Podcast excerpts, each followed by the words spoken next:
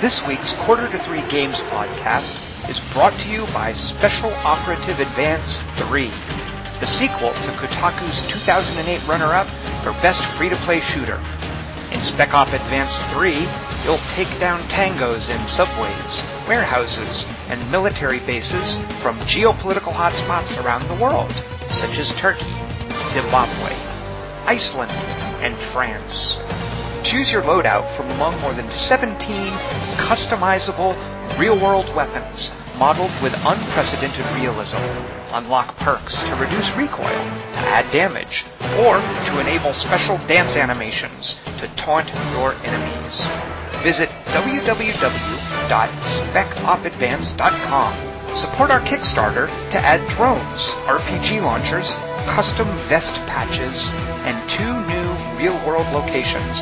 And be sure to vote for Spec Ops Advance 3 on Steam Greenlight.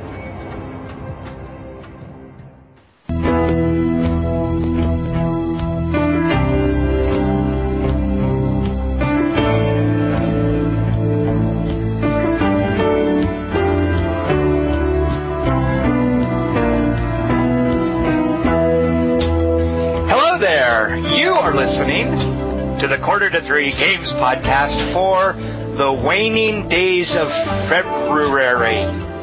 We're almost done. Welcome to March. My name is Tom Chick, and I would like to tell you that my game of the week this week is not Giants. Oh, I'm uh, Jason McMaster, and uh, my game of the week this week is not. Master, we lost you there. Give, it, give us that one again. What is your game of the Oh, week? I Not? said uh, my game of the week is not World of Warcraft. I'm Ian Slutz, and my game of the week is not Zone of the Enders 2, the second runner HD. But wait a minute, there's like a whole. Isn't there some exclusive trailer on that game, Ian? Isn't that the one that like shipped with some Metal Gear trailer? I don't remember. I, I guess it did have a Metal Gear trailer. That's that's true. Like, it Yeah, makes you wonder how many people bought that game because of the Metal Gear trailer hitched onto it. Who knows? Wasn't I actually the did original? buy the game. Uh, but wasn't the original? Didn't it have a Metal Gear Solid 2 demo on it for the PS2? Yes. Yeah, Yes, there was a frenzy when that came out. People were Yeah. buying the uh, that game game sucked. for the demo. I mean, like I, I did, yeah, but yeah. Ian, is that why you uh, bought Zone of the Enders 2 HD? Uh, I didn't buy it for the demo. No, I actually kind of I hadn't played the games, the Zone of Enders games back when they came out, and I was curious, and uh, and I actually think it was sort of an educational experience uh, playing at least the second one. I hear the first one's worse, but uh, What did you learn as far as it being an educational experience? What did it teach you? it, it, it taught me that um, that the Kojima Productions guys have really strong level design and aren't so good at the action games. Like, there's a really good reason that uh, they had to move a certain other game, which you haven't mentioned yet, to um, to a different software house. I think. All right. Well, you uh, actually will get into that with you because that's part of why. Actually, that's a big part of why you're here today. But first, before we get into your area of expertise, um, you uh, work at, and I presume it, your business is a place called Engient Software. Did I say the name right? Yeah, well, there's no software at the end. It's just Engient. Oh, Engient. Engient Studios. How about It's Engient, just- Engient Games? Can we Engient. call it- You, you can call it anything you want, I suppose. Yeah, it's Engient. Engient is engineered entertainment. Oh, I like that. Oh, okay. Well, that's good. I don't. I don't now feel the need to put uh, house or studio or games at the end. Okay, good. Uh, and uh, you guys have one one game out. Uh, you were kind enough to send me and uh, H. Jason McMaster uh, Steam codes yesterday, but I'm sorry. McMaster, have you played a game called Rigonauts? I, I'm on the Mac right now. Uh, my PC's broken.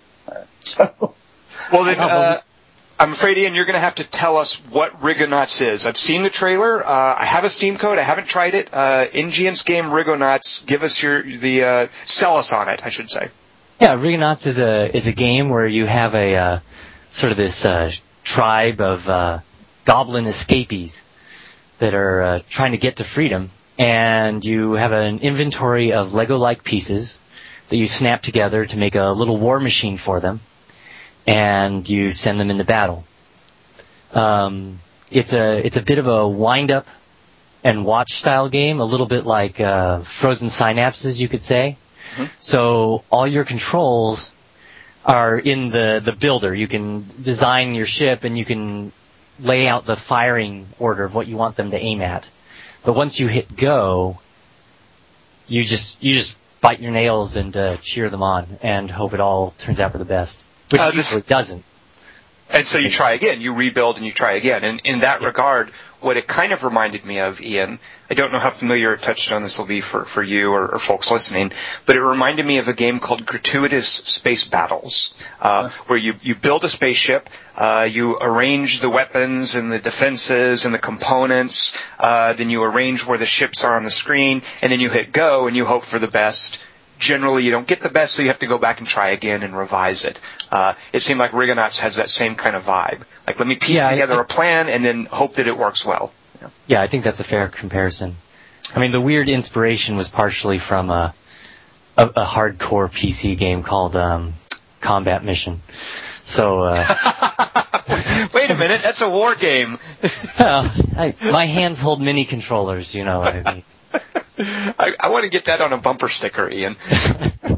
Uh, you also, it reminded me a little with just the crazy vibe of the constructions. It reminded me a little of uh, a Banjo Kazooie game, I think called Nuts and Bolts.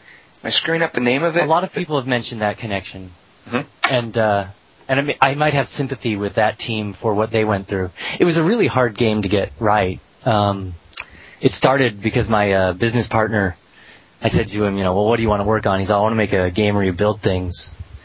But sometimes they're not that popular. I said, well, what if we attach little characters to it? And then, you know, something to make it cute, and then they can go right into battle. But the, um, the physics and the, the little, the fighting actually were very hard to find a balance mm-hmm. between. Uh, so it was a, and I, I'm sure, like an early version of the game, uh, most people just struggled with center of mass as uh, their biggest challenge. Their their biggest enemy was gravity, and uh, and so it took a while to get the game in a state where I think it was uh, where it showed its strong side. Uh, another another good bumper sticker, Ian, would be um, "Gravity's a bitch."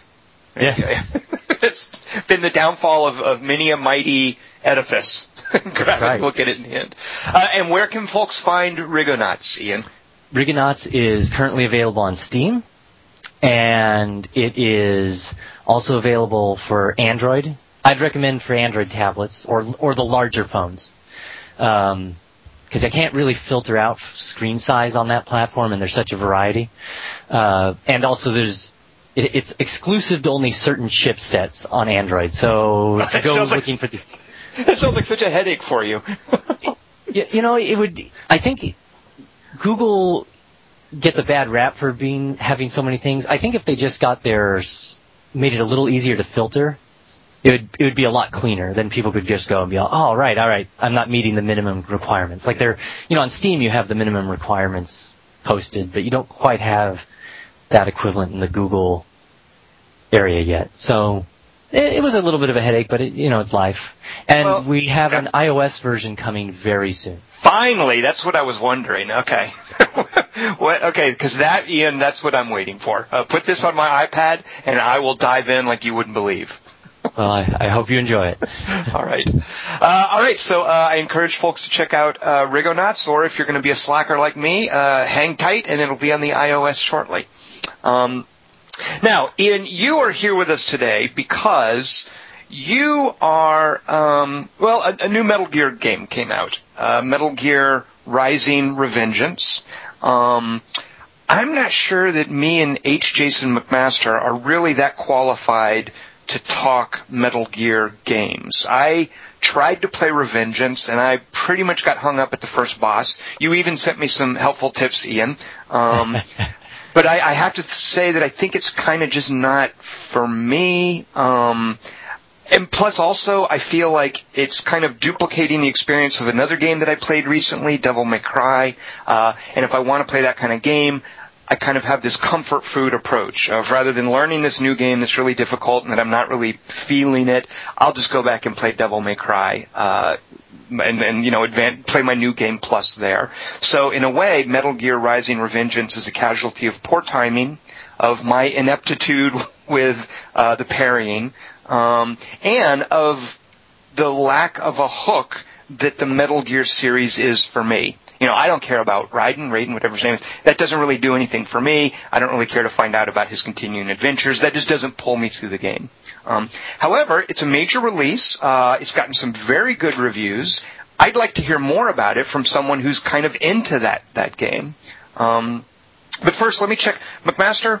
Why haven't you played Metal Gear Rising: Revengeance? Uh, I'm just not a huge fan of the series. I, I think two kind of turn me off, and then it just kind of went downhill from there.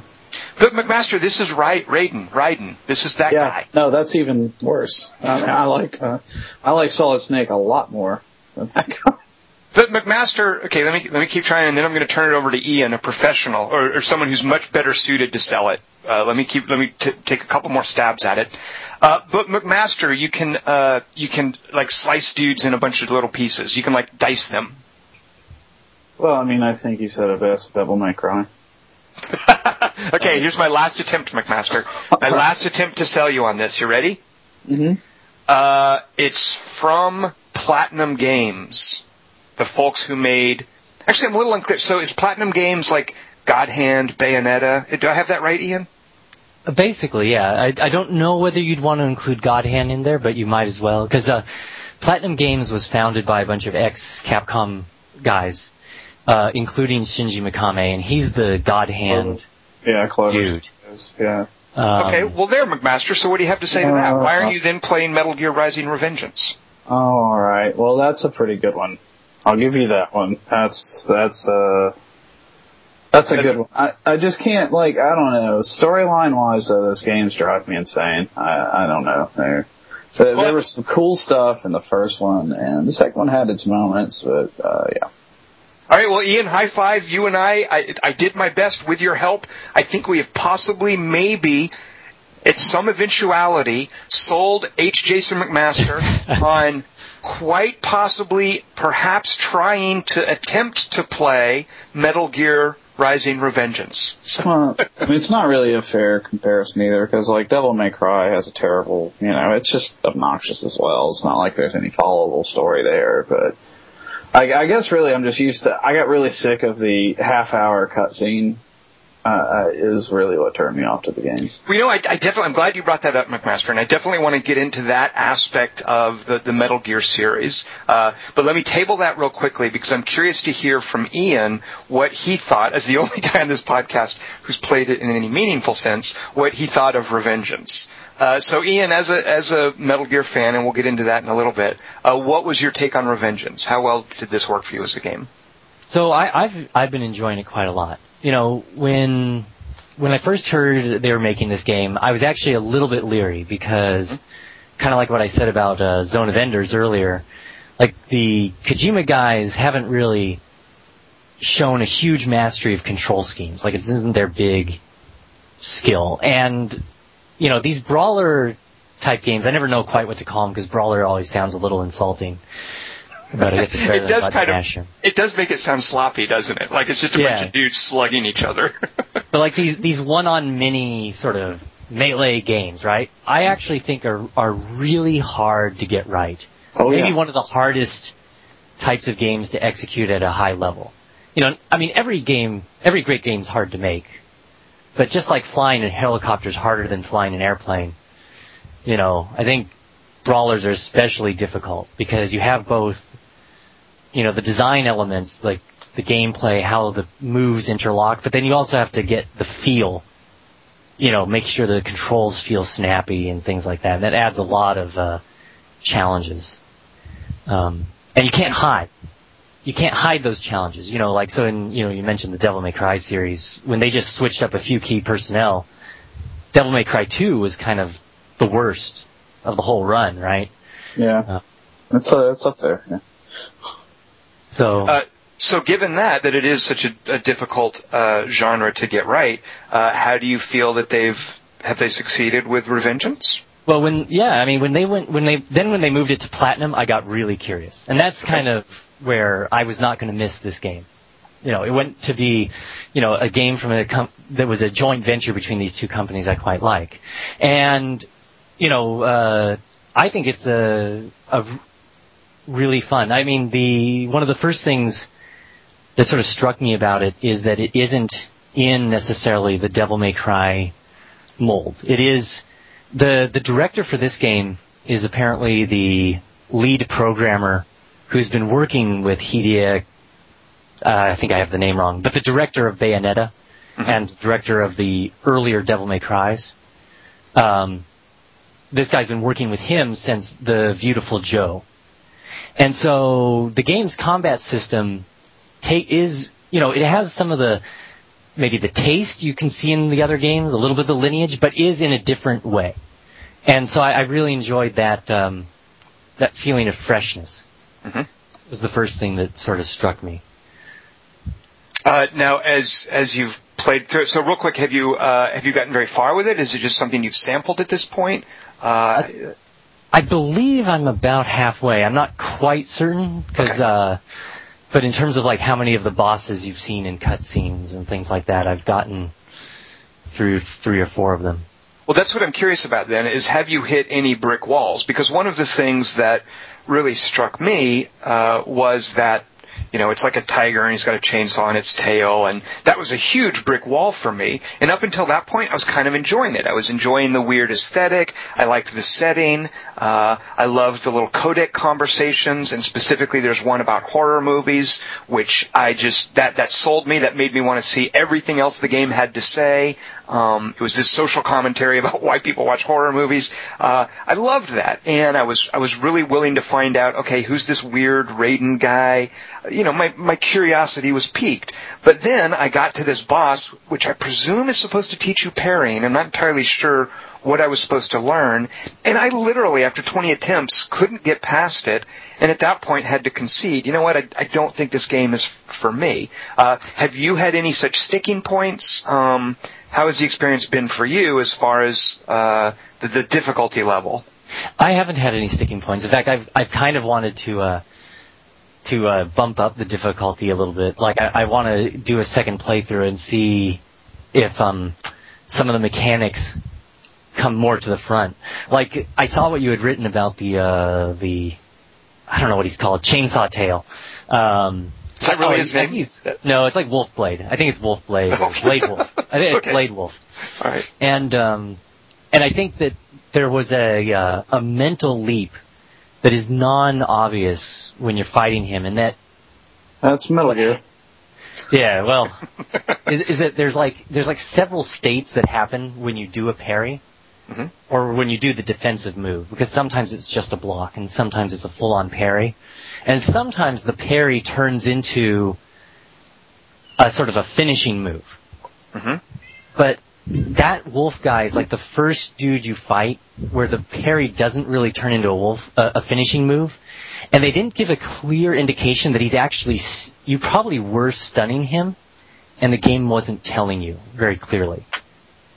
So the idea is that I have to pull off that stun, then run in and do as much damage as I can before he wakes up, and then pull back and go on the defensive for a while, right? Yeah, because on the normal guys, if you do a correct parry, it immediately opens up with the little prompt to, to you know slice them in half, essentially, right? Right, right. But on the wolf, it's just he sort of pulls back for a moment, and then he's going to sit there for enough time for you to do your best you know, combo or whatever. But because I, I think I think I was getting that, Ian. I think because I was able to do some damage, and I got to the, you know, then he jumps up on a ledge, and you have to fight regular dudes that he calls in, and then he comes back down for the second wave. I was able to get to that second wave, so I think I was doing not not reliably, not with any regularity, but I think in a few of my attempts I was able to do kind of what it wanted me to do. I just couldn't always replicate it. I couldn't always keep myself safe. Um, I, I just think I'm not as maybe dedicated enough or, or not really internalizing the lessons it was trying to teach me. Uh, I was accidentally getting through parts of the fight, I think. Um, I think the lack of uh, clear, explicit feedback that you had successfully done what you were supposed to do, mm-hmm. and uh, is what whole is what makes it hard. Okay. Like that that uh, if they had made the you know the panther fall on its back or whatever and kick its legs in the air, then you'd you'd be clear that you had correctly changed you know, your strategy's working, right? But it doesn't exactly show you that, and so it's a it's a little bit unclear. I just find that so frustrating because these guys have been making games for so long and they've done some great games. Uh, I, I just that that's just to me that's just incredibly disappointing. That that that's the kind of mistake that a rookie game maker would make. Uh, and I just feel like you know feedback is so important. So in a way, they kind of don't care if I am not, you know, if the game is bouncing off me. You know, I kind of feel like they could have met me halfway. They could have made it easier for me. Um, so, but yeah, so I, you go ahead. I'm sorry. No, I think you're right. I mean, I think that's a it's a fair criticism. Like it would have been if that had been more clear, you would have you probably would have gone on to enjoy much more of the game. Mm-hmm. Right. Like so, you've powered through that boss fight. You haven't really had any uh, difficulty spikes. Uh, how are you then finding uh, on two fronts? I'm curious to hear about the the fighting gameplay uh, and the narrative, the, the storytelling. Uh, how are those two bits of the game working for you? Well, it's almost it is in a lot of ways there is um, it does feel like kind of the uh, perfect mesh of the two studios. So the the hand to hand combat works for me quite a bit. Like it has. You know, I mean, I'll get a complaint out of the way first. It does have a, a ton of potentially useless combos, I think you know, that's where I was wondering if I played it on a higher difficulty, maybe ah. some of those would make more sense. But like, uh, you know, when I looked at the combo list, I was like, there are so many attacks in here, they can't all be useful, right? And I kind of prefer sometimes when it, they just limit it to just the ones that that matter the most, right? Trim the fat out, basically, yeah. Yeah. Um, that said, the the um, the the gameplay of you know working your way through guys and then you know, do you know, getting the parry in and sort of uh, pulling out their spleen or whatever it is. I mean, it's a little pouch of uh, nano goo, but it always reminds me of some organ that isn't the heart because it's so it's sort of oblong. Well, but, you do uh, wonder. I, I, do want to point out that little mechanic for gaining health. I, I wonder if there was ever a time in the development when it was a more literally visceral, gory element. Like they make it kind of cleanly robotic um, that it's nano goo. Like, was there ever a point where you were pulling intestines out? Because that the basic vibe of that looks to me like something from the Splatterhouse game, where you would reach into a demon's sphincter and then pull its intestines inside out. Like, it's kind of that gross, but they they sanitize it by making a robot kind of deal out of it. Uh, you know, I think that there is a um, you know, you always got to be careful in making broad generalities, but in a lot of Japanese game development, there's a, a little bit more cleanliness, maybe to those kinds of things. Like, um, like there was two games on the PS2, like there was Onimusha, where guys would end up on their back and you could administer a coup de grace, right? You sort of stab them and they, they sort of twitch a little bit. And then there's like there was like Mark of Kri where you stab them and they look like they're begging for water, right? Like one there was kind of this a, a lingering sense of misery being inflicted, and the other one was a little cleaner. So I don't know uh, whether there was a time when when they had more fleshy enemies that spewed more guts. Right. But it, but in here, yeah, it is kind of um, you know, I was kind of trying to decide if I would feel safe playing it in front of my daughter or not because it, there is a, a, a sort of a bloodlessness to it even though there's kind of this implied level of viscera. It's M-rated, isn't it? It's an, even it though is. it's okay. You're right. right. Yeah. Um, but there may be some other like reasons based on sort of the I don't know the Kojima Productions ethos that they kept it that way. Mm-hmm. Um, since, so I so yeah I interrupted. I'm sorry. So you were talking no, about. Uh, you, so you're talking about as far as the gameplay, uh, you know, you pull out that nano pouch. That's the, the sort of the health uh, regeneration mechanic. Um, that's in lieu it's of. More than that, really. It almost becomes, you know, it's. I, I've I've spent a lot of time like trying to work through what I think of that mechanic, and it's it it becomes very central. Like as you move into like the later enemies and the more complex enemies, it's almost always you're trying to find a way to get them into the state that you can just slice them in half right away, right? And it's um it's it's almost their way of kind of bringing forth this sort of ninja feel, right? You know, like some sometimes one of the higher arts of game design is you're trying to, you know, take some some concept and you're trying to like breathe game mechanics or fill it into ga- you know bring it into life with game mechanics. And this this sort of like the idea. Well, the ninja's going to kill guys in one blow. Mm-hmm. He's not going to sit around doing an endless, you know, 100 hit combo or anything like that. Um, and that seems to be where they go. Like, if it almost felt like to me, at least on the difficulty level I'm playing, if I'm not killing them with the uh, with that move, then it means I'm I haven't figured that enemy out yet. Uh, it's not about whittling down a hit point bar. It's it's about delivering that that that slice, right? right? Yeah, and it's much less about the crowd control that has worked so well in like Devil May Cry or Bayonetta, where you're often you know, in this game you are still, you have to pay attention to the group, but usually you're waiting to see which of the enemies blinks first because he has to die then, and then the next guy has to die. So it's a, it's an interesting mechanic. Mm-hmm. Uh, and uh, how do you feel so far about the story? The story, I think, is a little harder to judge because I haven't seen the end of it, and it's uh, it it shows a bit more restraint than you get from some of the other Kojima games, which I think it benefits from a lot.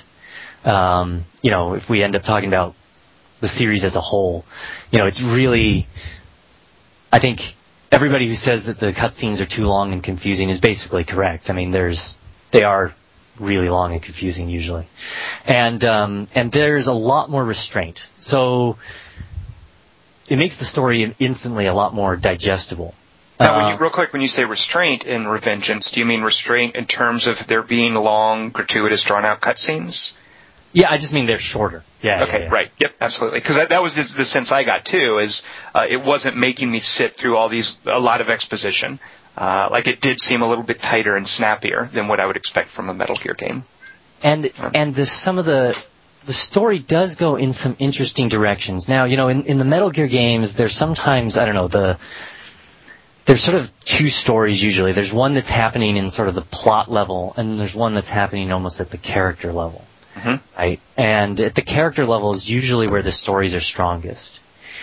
And that's where I'm interested to see how it all wraps up, whether it's how meaningful it is in the end. But um, you know, the difference one of the one of the differences is highlighted very early in the game where Raiden you know, says in one of the conversations, he's going to go kill these guys. They signed up.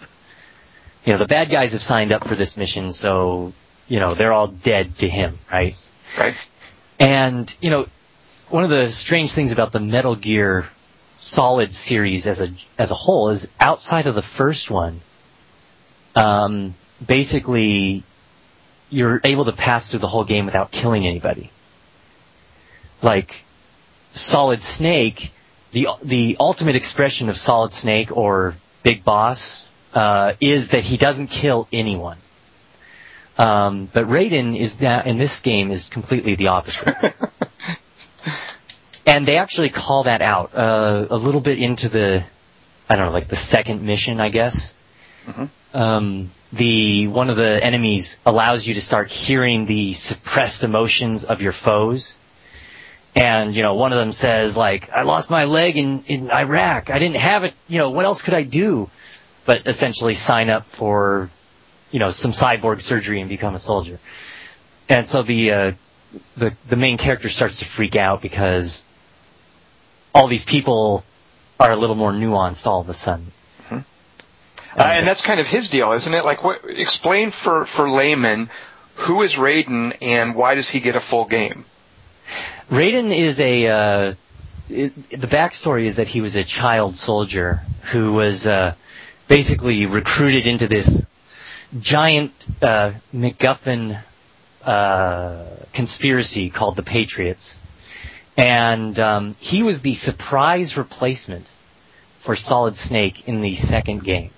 So you know, a lot of people, everyone who thought they were going to play a Solid Snake game you know, bought Metal Gear Solid 2, played a Solid Snake game for about an hour, and then suddenly a brand new main character just sort of popped onto the screen and uh, bent everybody's minds. And so and so that's where he comes from. He, uh, more or less. Uh, and he's very much uh, like the, his whole deal, at least from the, the first of the game, of in Revengeance, like he's a regular dude who gets pretty beat up and, and given all these cybernetic parts, right? Isn't that Well, his backstory? The in in somewhere between Metal Gear 2 and Metal Gear 4, he uh, runs afoul of these the the Patriots again, and they they put him in this cyborg body. Um, that storyline, I believe, was supposed to be explored in the game that Kojima Productions was making that eventually they gave up on and when they handed it off to. So we never really get the, to my knowledge, there's no clear understanding of what, how he became this sort of cyber ninja. Mhm. But uh, it was supposed to be something that was forced on him. Good. Uh, oh, go ahead. Sorry. No, I just I, I don't like uh, Raiden because of Metal Gear Solid 2. So uh, I'm happy things are being forced. Oh, so McMaster, so you were one of the people who you played Metal Gear Solid 2. You're like, yeah, I'm going to play a Solid Snake game, and Well- you're like, wait, who's this guy? Explain that ex- experience I- to me. I honestly don't even care if you know whatever uh, who I'm playing as, but Raiden's just kind of a he's very whiny in Metal Gear Solid 2 and kind of irritating. Uh, it just kind of turned me off to the game. Uh, Ian, do you know, like, was that a kind of a common reaction? Was there some pushback when Kojima did that with Metal Gear Solid 2? Yeah, I mean, like you know, Metal Gear Solid, the the first one, uh, I'd say was universally loved. Oh, yeah. and I- I'd basically say it's a flawless game. I mean, it's not to say it's like the last game you ever need, but there's not a whole lot of criticism to heap on it. And then Metal Gear 2 is the one that drove everybody crazy. Like the the reviews were pretty good, but if you talk to a lot of players, like it scrambled their brains. And so, you know, the the Metal Gear fans walking the earth are like the people that survived Metal Gear 2. And then everybody else is like, what the hell did I just play? Um, because it introduced the two big flaws. You know, like the, the, the cutscenes were much shorter in the first Metal Gear, but uh, in, by Metal Gear 2, they got quite long. And they have all this like tangential little subjects that they like to ping around on, which makes them really hard to follow. And to make matters worse, Metal Gear 2's story was uh, about somebody being um, having their head screwed with, Mhm. right? So it's kind of like I don't know if you've ever seen the 1960s television show The Prisoner. I mean, my understanding is that when people saw the last episode of that, they they wanted to throw their TVs out the window, and then like a small people were like, "That was awesome." Oh, So it- Lost? It, or Lost, maybe. no, Well, but- except no, nobody really thought it was awesome. It was just terrible. Yeah. But I mean, The Prisoner was intentionally confusing, and Metal Gear Solid 2 was an intentionally fusing, confusing game with cutscenes that were kind of clumsily written. So it was like a double whammo of obfuscation. Uh, well, let's uh, so let, let's talk then a, a bit about the larger picture of the Metal Gear games. But before we do so, in summary, uh, Ian, are, are you your your thumbs up with uh, with uh, Revengeance? Like so so far, given that you're you're about halfway through it, you, you recommend this game. You're digging on it, right? I, I think it feel it. I think it does a great job of making the player have this sort of ninja-like experience, Mhm. and I think from a you know you could call it a freshman director of a of a new game series. I think it's uh, really exciting, and I hope they make another one.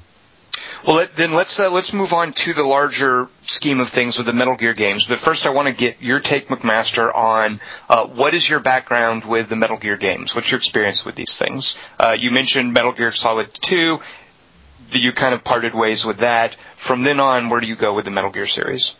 Uh, I played the card game one for the original PSP and I liked it um, a bit. Uh, I tried to play three and a 30 minute like stupid conversation at the beginning of it uh, kind of made me just turn it off after a while. Um, I mean, I made it through Persona, like all of them for the most part. So, I mean, that's really saying something. Uh, however, uh, and before I played the demo and I got to sneak around for like 15 seconds before another cutscene started. So I, I, I yeah, I just tired of it. I, I, I want to play the game and I particularly want to watch it. So Ian, it, it sounds like when you're talking about the two big flaws of, of Metal Gear Solid 2 being like the indulgent long cut scenes, uh, it sounds like McMaster was a, was one of the casualties of that flaw, right? Yeah, definitely. Um, uh, so McMaster, could you summarize basically? I don't know if anyone could do this. Uh, how would you characterize or summarize or explain if an alien comes to Earth, McMaster, and he comes up to you and he says, "We're studying Earth things. Tell us what this Metal Gear Solid deal is." How would you explain it, McMaster, to an alien? Um, it's a very violent soap opera with robots. I like that. Uh, Ian, as a Metal Gear expert, uh, do, do you take any issue with McMaster's characterization? I think it's perfect in every way. it is very nice. I, I meant his I meant his characterization. Uh, No, 'cause I- yeah, the the thing. I guess I just it's everybody hates everybody else, and everybody else is involved in a conspiracy, and they're all trying to kill each other, and then there's some crazy crap that happens, and then crazy people show up that you thought were dead. I mean, that pretty much just describes a soap opera to me. Uh, one of the things, though, that I would also point out to this alien McMaster is that for whatever reason, Kojima got away with being extremely derivative, and I think he did it by also being weirdly meta about all of it. Uh, for instance, the fact that his character, I don't know if you guys recognize the music when we opened the, the, the show. Does either of you know what that was? It's sort of a little trivia question for you. Was that a John Carpenter soundtrack?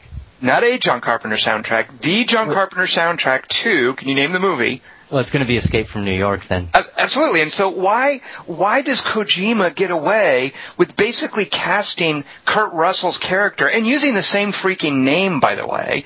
Why does he get away with doing this in his Yeah. game? That, so that's what, that was, was what was weird for me coming to Metal Gear, is I grew up with John Carpenter movies. I used to, I had a VHS, for you kids these days, you won't know what that is, but it's like a cassette tape, but bigger.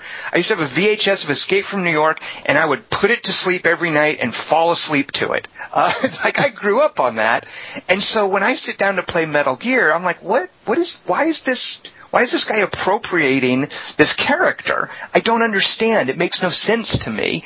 Um, and as I've grown up and sort of appreciated a little more about what I think he's doing, it strikes me that Kojima is like me, he's a, he's a kid raised on this diet of Western action movies and, and, and, and Cold War paranoia, and he wants to translate that, put that through the lens of his own Japanese culture into a story. Uh, it would be, and it would be, what if, what if I, as a, as a kid from Arkansas, who, you know, grew up there in the 80s, what if I wanted to make a samurai series? You, know, uh, and I kind of respect that, but I just remember being really taken aback and not understanding why he was doing this and what was going on with it, and being Well, more I mean, confused. that explains um, that explains Ghost Dog.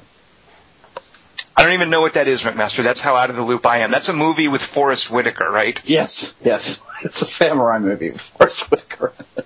and you're laughing, but that is what you're talking about, right? It's a, Yes, it's a, absolutely. Isn't yeah, it no, a Jim Jarmusch samurai movie, if I'm not mistaken? Right, Yeah, right. I mean, I like it too. I, I just kind of, uh, I don't know. It's the first thing that pops to mind when you American Samurai. Right. Uh, but uh, so so so that was always my weird thing with the Metal Gear series is why is he doing this? What does it mean? I'm confused. This is not the Snake Plissken that, that I know. He, Um, uh, he should call me if he does a They Live game because I would be much more about that.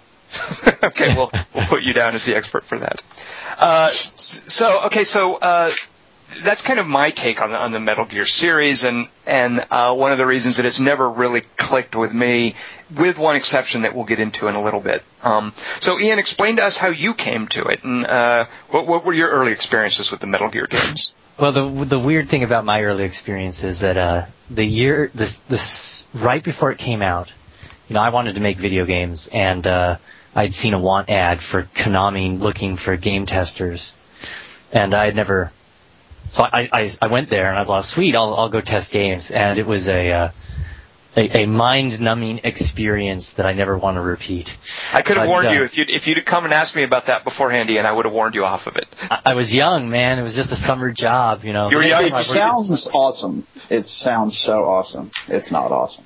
But um, Ian, that's But what hung- terrible things can happen, to Ian, when you're young and you need the money. And I heard this Metal Gear game was coming out, and I had played the old NES one, which is really a bastardized version of the original. But um, and and even then, it was kind of a unique experience. The like the NES uh, Metal Gear. Uh, so I was curious. I was like, huh. You know, it was the kind of game you sometimes your friends would talk about that nobody owned anymore, or whatever, right? And uh, the last week that I was working there before going back to college, uh, Metal Gear came in, and I just I abandoned my my test plans, and I just played it as much as I could, um, and uh, I had a real blast. So you know, and and really, I think that you know historically, just uh, if you think about it, the Metal Gear is one of a small number of games that kind of redefined what AAA meant. And I'm not using redefined just as a gratuitous statement, but I mean AAA used to just be what the publishers told the the you know the Walmart buyer to to say, dude, this game we're publishing is this is one of our really good ones. This is our our AAA game. So you could have you know a AAA platformer or whatever, right? But um, you know games like Metal Gear and uh, Grand Theft Auto 3 sort of moved games in a much more I don't know experiential direction mm-hmm. because as much as the game was about, as much as it's remembered for being a stealth game, you know, it actually, there were some sections where it depended on action, some sections where it demanded stealth. You know, parts of the game you were rappelling down buildings and having psychics look at your memory card and, you know, fighting off torture sequences. And it, and like you said about it being so weirdly, uh, dedicated to the American cinema, it even ends with all the characters losing their guns and having a fist fight on top of a giant robot, right? So it's a I, I got the sense, uh, and certainly hearing you talk about it, it seems like Kojima has this um, deep-seated restlessness with video game conventions, uh, and he's really struggling to find new dimensions and uh, a new framework, uh, and even even sort of deconstructing the narrative, all that crazy stuff. Kojima just strikes me as an incredibly restless developer. That's I, that's an interesting way to put it. I mean, I always saw it as just a, a clever way of using the game mechanics. But I mean, it's true. I mean, like you know, a lot of the sequences in in like Metal Gear One are almost like mini games, very well disguised mini games, but they're not necessarily using the sort of the core elements he's impl- you know interface elements and things like that. So there, I guess Restless is a is one way to portray it. Now, uh, so break down for me. So there have been, uh, is it four basic Metal Gear Solid games? Yeah, there's four kind of core games. They the P, two of the PSP games are supposed to be, you know, canonical if you want to call it that, but they're they're still kind of sideshows. Although the second of those is very very good. Uh, And when you say two, so uh, Peace Walker was supposed to be Metal Gear Solid 5 at one point, right? Is that correct? It might as well be, yeah. Peace Walker, I mean, the it is it is a, a like a simpler Metal Gear game.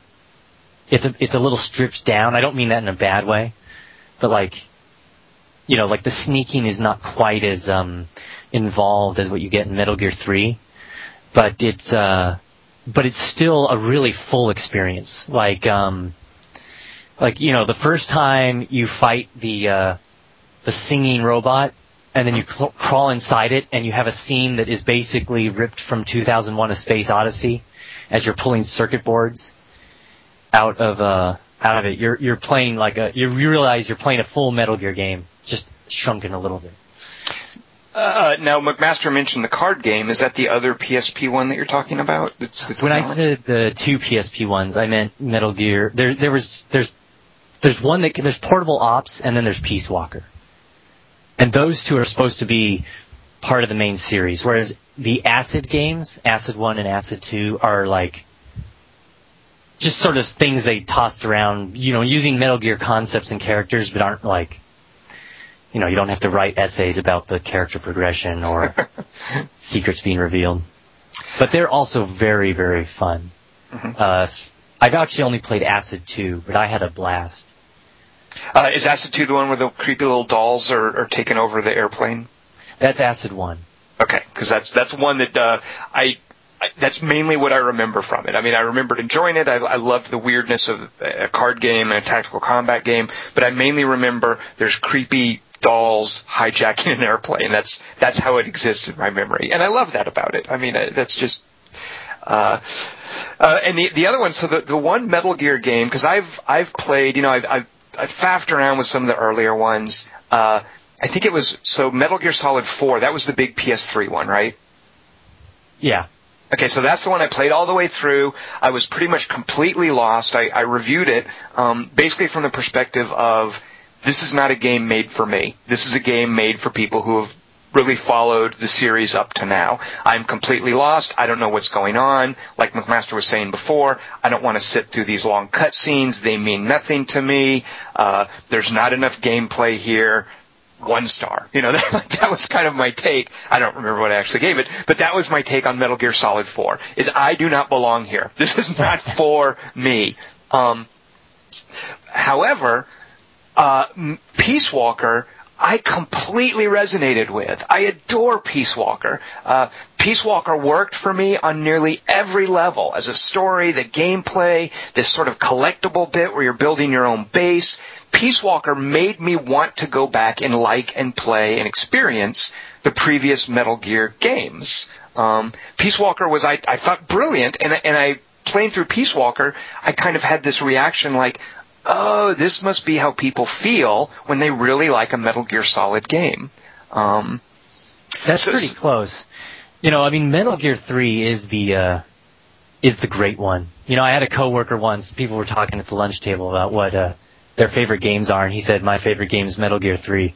And after he said that, I couldn't think of anything I liked better either. So that makes sound. Uh, now, what makes you okay? So, what makes you single that one out? I think that uh, so you know, two introduces the flaws that were in three as well, like some of the story things, uh, some of the awkwardness around the story.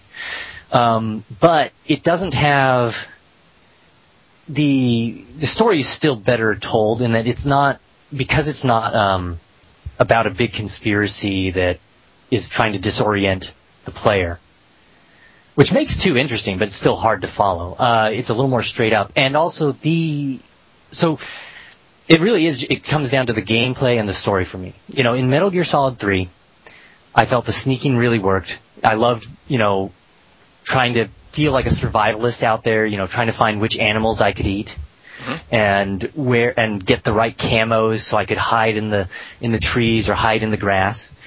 And then some of the other design elements, like I think one thing that just totally brought it home is in each of the major regions of the game, there is a supply depot and like an an arms cache. And if you blow them up, the soldiers will get sort of sickly if you blow up the, the food. And if it's the arms, then their guns will jam more often. And, you know, in other games, you know, being behind enemy lines and like blowing up uh, an objective is really just a text box. You know, and once you do it, they say, good job, that mission's over. But in this game, it became a game mechanic. And I saw it was really now I'm like playing the commando simulator. Along with like the way they implemented, uh, uh, interrogations. I had never seen anything like that, and it was so brilliant, and it worked so well. I, I felt like I was like, yeah, I'm interrogating guys, trying to get the codes. What do, what do interrogations do? Because by the way, Ian, what you just described sounds freaking brilliant, and now I want to play that game. I had no idea. No. uh, what, what do interrogations do? Interrogations were really simple. What they did was, um, they make one weird choice, which is they use the fact that the gamepad has so much uh, senses pressure. So when you grab a guy from behind, you could choose to interrogate him. If you press too hard, though, you'll kill him. Um, and the way all it is, it's very simple. It's like you press another button, and Solid Snake takes his hands off their mouth, and he says, "Speak," right? And they'll either sell like like tell you to go to hell, and insult you, or they might give up uh, a secret. Like sometimes it's a game hint, sometimes it's a codec code to turn off the alarm in case you get spotted. Like there's a so there's a number of little resources that they can give you. But the real resource in the interrogation is that is time. Like the ability for you to uh, find a guy who's not being watched by his friends, that you can dodge out and interrogate him, and then knock him out and hide him before anybody discovers you becomes kind of the puzzle. So like in other games when they've tried to implement interrogations, usually like, you know, press this button combination or something. But in this game, it just, it just sim- seamlessly sort of folds into the overall sneaking effect. It's just like, how can I grab a guy that I can spend that long with? If that makes sense, if I'm describing that right. McMaster, do you know about this? Do you know how cool this is? Oh yeah, three's the one I wanted to like. And it was again the cutscenes that killed it for you, McMaster. A- absolutely. Yeah. Yeah. Right, well, Ian- get, yeah. No, go ahead. I cut you off. Uh, I, I can never blame a man who gets uh, frustrated by the cutscenes. Well, then explain. So defend these for us, Ian. What? So Well- why why doesn't Kojima Well- just just chill out and not make us watch movies? Yes, McMaster. Hey, First, let me just say that it's it's not even the cutscenes so much as it's the stupid like talks on the radio. The codec of conversations. Yes, that you have to like hit X for like 20 minutes on because you just uh, the, I don't know. I don't think it let you just skip them, did it?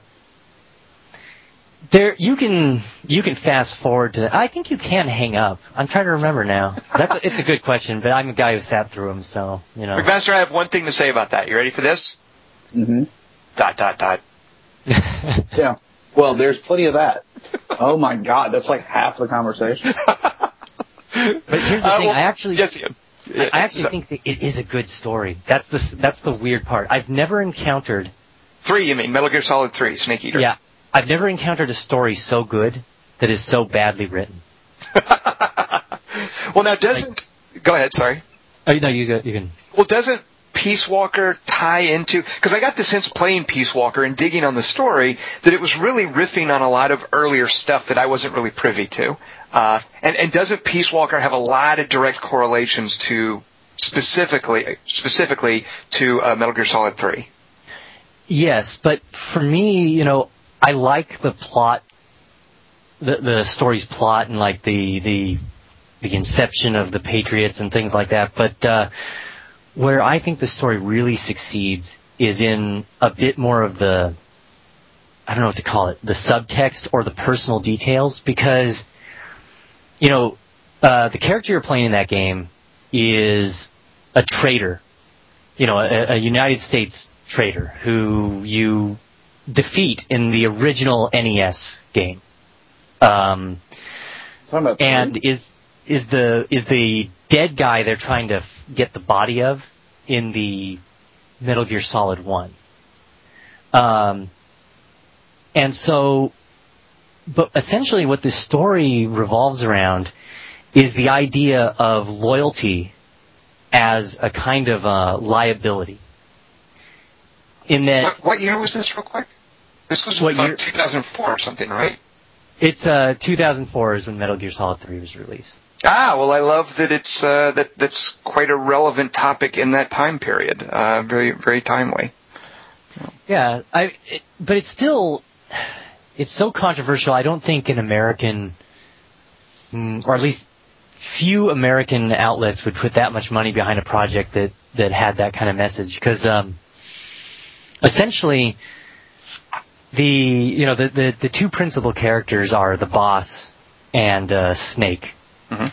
Uh, who becomes Big Boss. Um, and and Bo- Snake is is loyal to her, but she is loyal to the country. Mhm.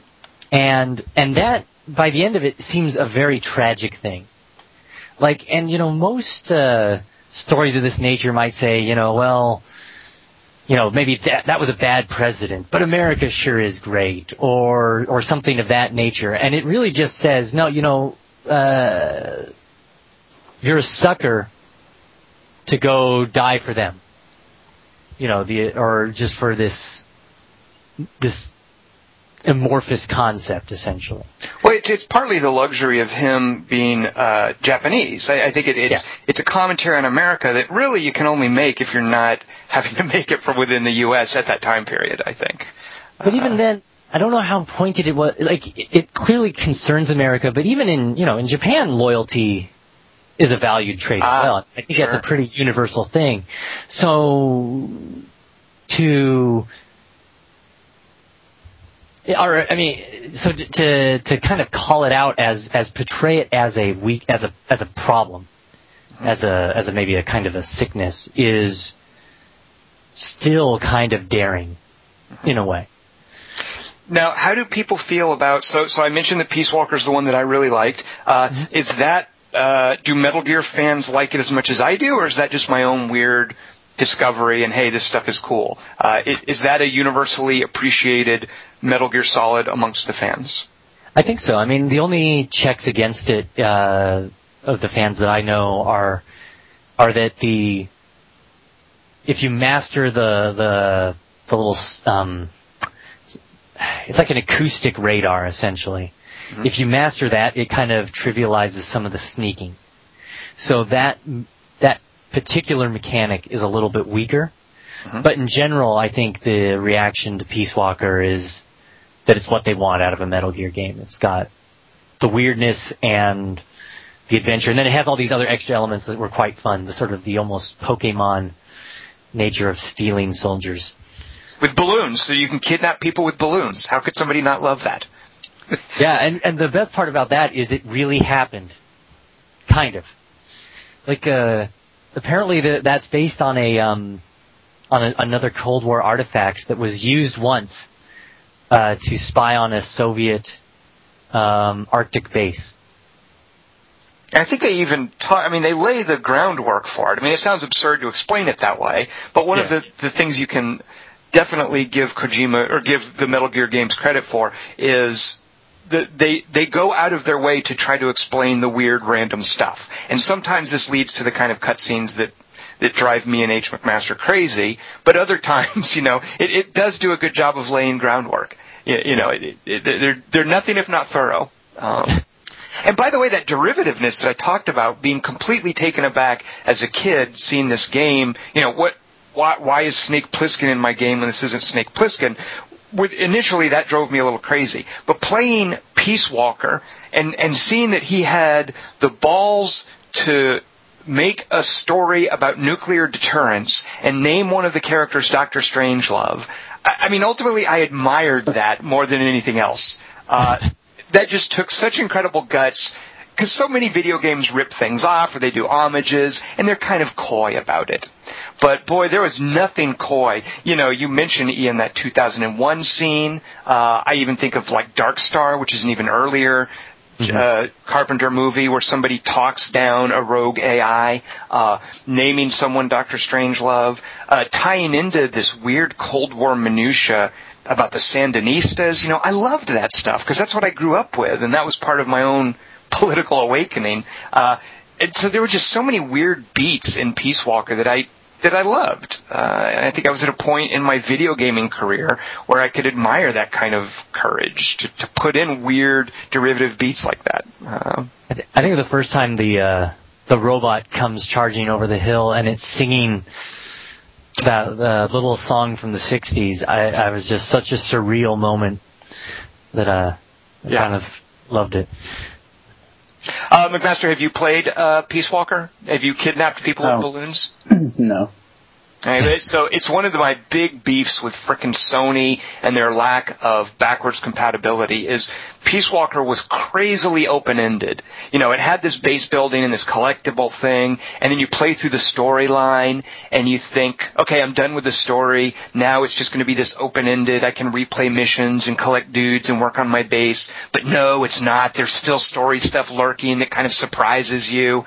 Uh, as far as I know, that was as open-ended as a game could be, and I can't play it on my Vita, which drives me crazy.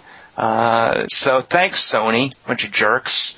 Um, I agree with you completely, except for I think they fixed that this week. fixed what? I th- I think I read that it was it either is coming or is now available for the Vita. oh, oh, so like, wait. I Like I think this is really recent news. I think it's like like yesterday it ha- got announced or something. And I can use my saved game on whatever. Oh, I don't know anything about that. I, don't know. Ian, don't tease me like that. If I can't use my saved game, I'm not going to freaking start over Peace Walk. Actually, maybe I will. well, it would be good for McMaster. He hasn't had a chance, and he he would like to like Metal Gear, and that one actually is pretty li- easy to like. McMaster, I got a job for you. I need you to play Peace Walker up to the point where I saved my game and on the Vita, and then send me your save. All right, sounds good. My it's available personal now, by the way. Actually, I just looked. So, Peace Walker on the Vita. yeah, came out yesterday, I guess. And I do I get credit for already having it on the PSP? Can I tell them, look, I've got it on the PSP. Give it to me for free. Uh, you can try that. out. I don't know. who do I write, McMaster? What's the what's the what's the address for uh, the guy who runs Sony so I can get in touch with him? oh, Jim Sony, I can't remember. Uh, all right, so Ian, you are still a, a Metal Gear. What, what is the future of the Metal Gear series from this point on? So, so Metal Gear Rising is like a separate offshoot, correct? Like yeah, Metal Gear Rising is Uh-huh. supposed to be a new series, and I'm really interested to see how that team, you know, grows. You know, I want them to make a second one because I think there's a lot of uh, fantastic potential. You know, because even though it's an experienced, many experienced members, it's still kind of a new team, Mhm. right? Um, so I'd love to see more of that. And there is, I guess, a an online game called um, Metal Gear Solid Ground Zeroes. oh yeah, yeah. No, I've seen some press about this. What is that? Uh, I don't know a lot about it. I believe it's essentially their follow-up to the Metal Gear Online that nobody played. Okay. Uh, and nobody played it mostly because there were so many hoops you had to jump through um, to get it to run. Uh, and then either late last year or early this year, there was a mystery trailer that's not called Metal Gear, but people are pretty sure it is a teaser for a Metal Gear sequel in which that. a character wakes up in a hospital, and most of the video is from his point of view until the very end. All right, so we'll uh, maybe at E3 be hearing more about that. Yeah. We'll see. All right, uh, so there's our Metal Gear segment. Uh, there's so much. I mean, I also feel Ian like this is such a rich series. There's just so much we haven't touched on. I'm sure plenty of Metal Gear fans listening to the podcast are thinking, "Hey, what about X, Y, or Z?" So apologies for all the stuff we didn't cover. Uh, McMaster and I are strictly dilettantes, so Ian, thank you for uh, filling in for us as our, our Metal Gear expert. We we definitely needed one. It's a game that is, has so many great po- points, but so many flaws that, like a woman, you must love. You can't, no. you can't like Metal Gear because it's got too many weaknesses, but you, you, so you have to love it. To love. it. Uh, I uh, so going back, I guess this would have been Metal Gear. What's the one where you fight the vampires? Like there's a crazy boss battle partway through where you're where you're like sneaking around, in, I think like an oil rig, and then vampires attack you. Is that That's Metal Gear? two. That's two. Okay, so way back when, uh, I was uh, dating this girl whose brother didn't like me. Yeah, and you know what that's like. Like you're dating some chick, and you meet her brother, and and from the perspective of the guy who's been that brother as well, you know, my sister brings over some boyfriend. I'm like, okay, who's the dude? He's not good enough for my sister. I don't I don't like him. So this is how this guy felt about me, of course. Um, so I'm dating this girl. Her brother's not into me. Whatever. He's a cool enough guy, but he just wants nothing to do with me. I can't blame him. Uh, it comes Christmas time. And my girlfriend says, "Hey, my brother wants the new James Bond game," and it was some GoldenEye or some very action-oriented shooter. Uh, and and Coco was all like, "Hey, my brother's really into those James Bond games. There's a new one. That's what he wants for Christmas. Should we get it for him?" And I told her, "Oh no, no, don't get him that. Get him this. That's the that's like the old and busted one. Here's the cool new stuff. Get him this game called Metal Gear Solid 2." so I talked her into buying her brother as a Christmas gift Metal Gear Solid 2. I was even there when they opened it, like I was hanging out with her for Christmas, and he got it. And I remember he kind of opened it and looked at it and read the back and didn't quite know what to make of it. He didn't know the Metal Gear games. He just wanted a James Bond shooter thing. Like he came from that that GoldenEye tradition where you you just Sure. played as a fun shooter. Uh, and over the coming weeks, I just remember hearing from Coco that. Uh, her brother was a little bit was a little bit nonplussed by this weird Metal Gear thing, and that that I got. She basically threw me under a bus. She basically was like, "Well, Tom said to get you that," uh, and needless to say, it never really worked out with with me and her brother. So Uh, so that also maybe that accounts for why uh, I never got that far into the Metal Gear series until Peace Walker.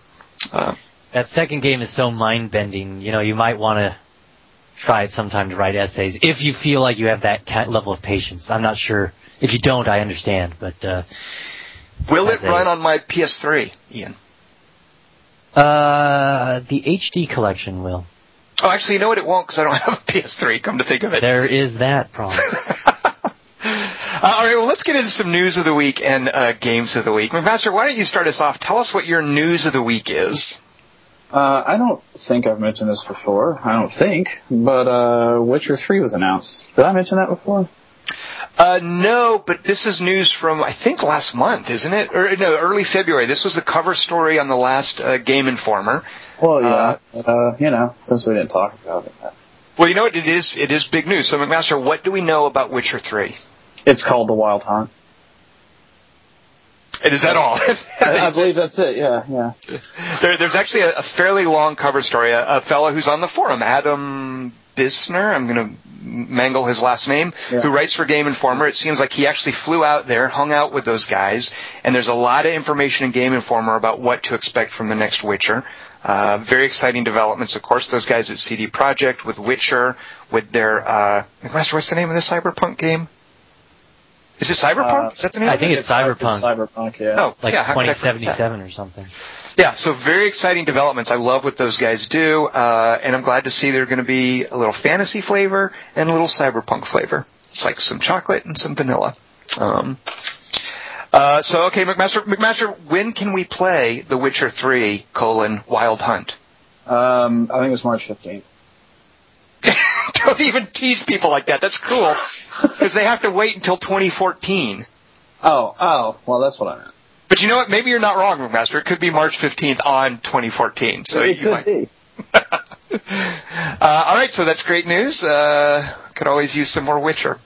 Uh, McMaster, what level are you in The Witcher 2? Oh, you, you knucklehead.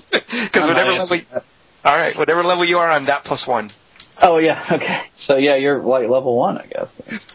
uh, all right, so that's your news of the week. Uh, Ian, what do you have for news of the week? So my news of the week was something that I found quite interesting. It was a report by a company called App Annie. Oh, that's that, uh, App Annie. That's really a cute name for a consulting, for a marketing research company. yeah, that, that's trying to uh, make sense of you know where the game business is going as it heaves and hoes, I suppose. And uh, and one of the things that came out of it, sort of, of the graphs that you can break down, is the relative size of the mobile market versus the traditional handheld market. So mm-hmm. basically, Nintendo and Sony versus Apple and uh, Google.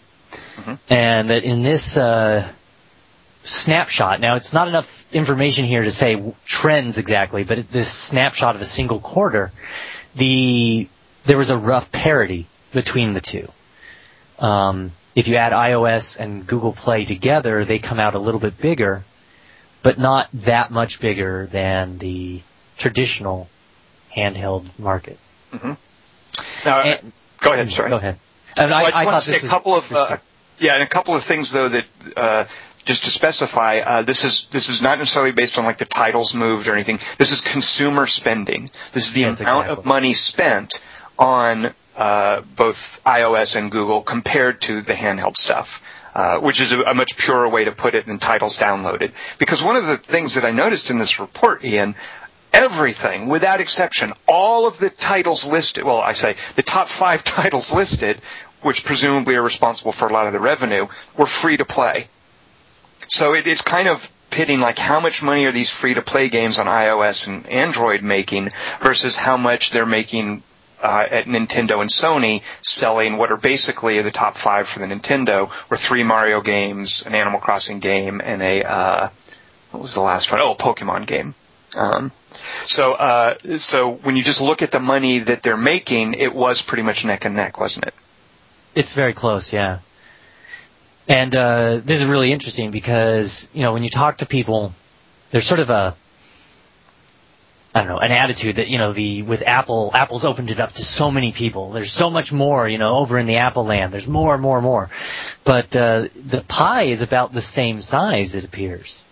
It's just being sliced a heck of a lot more into much smaller pieces, right? Um, uh, you're on the uh, iOS, you're saying? Yeah, yeah. Because there aren't conventional, there's the conventional publisher structure isn't there. Like you don't have, right? Yeah, there's just so many games there, right?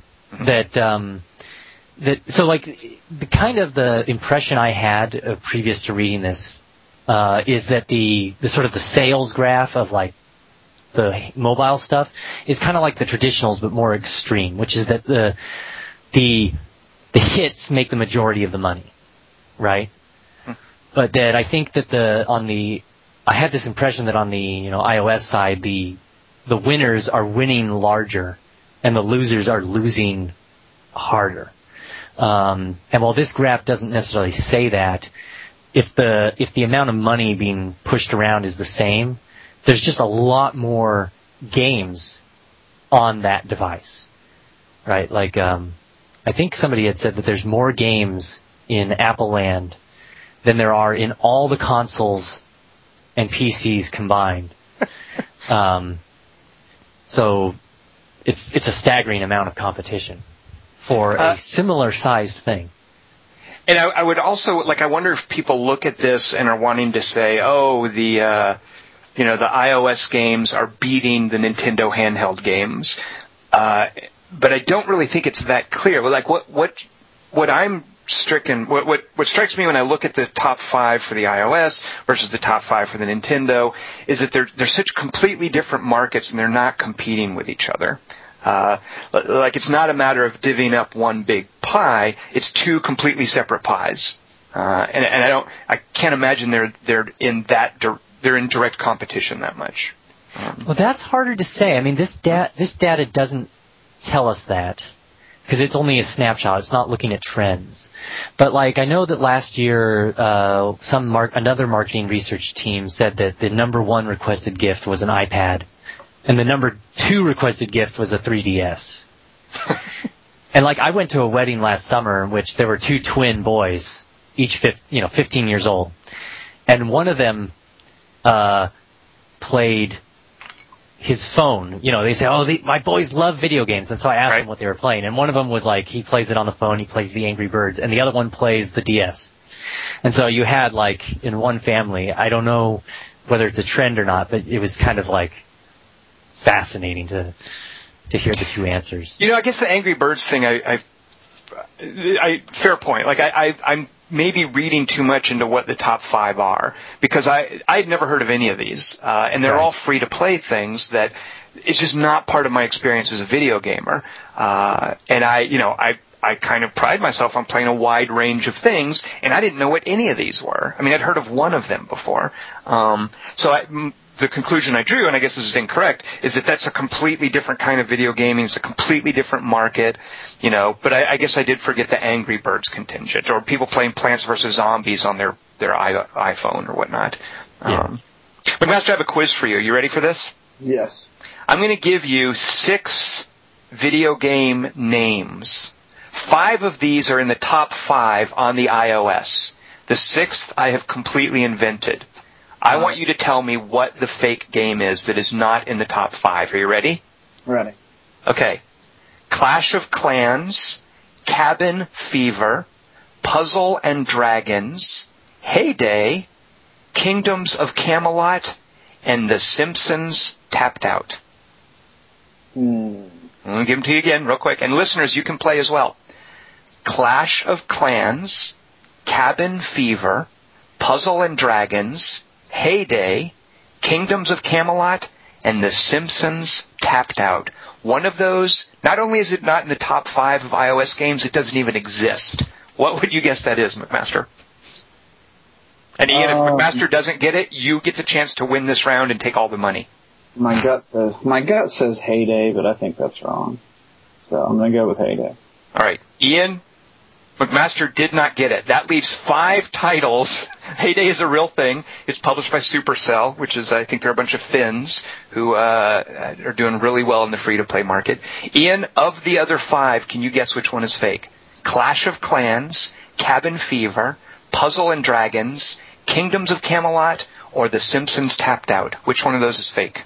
Well, I have the list right in front of me. Ah, you cheater! so, you know, in order to uh, help people who are just now tuning into the program, Rigonauts. No, no. uh, one of those is an Eli Roth horror movie. It's Cabin Fever. I almost said that, but I was like, it sounds like something that could be on a, the freaking iPhone.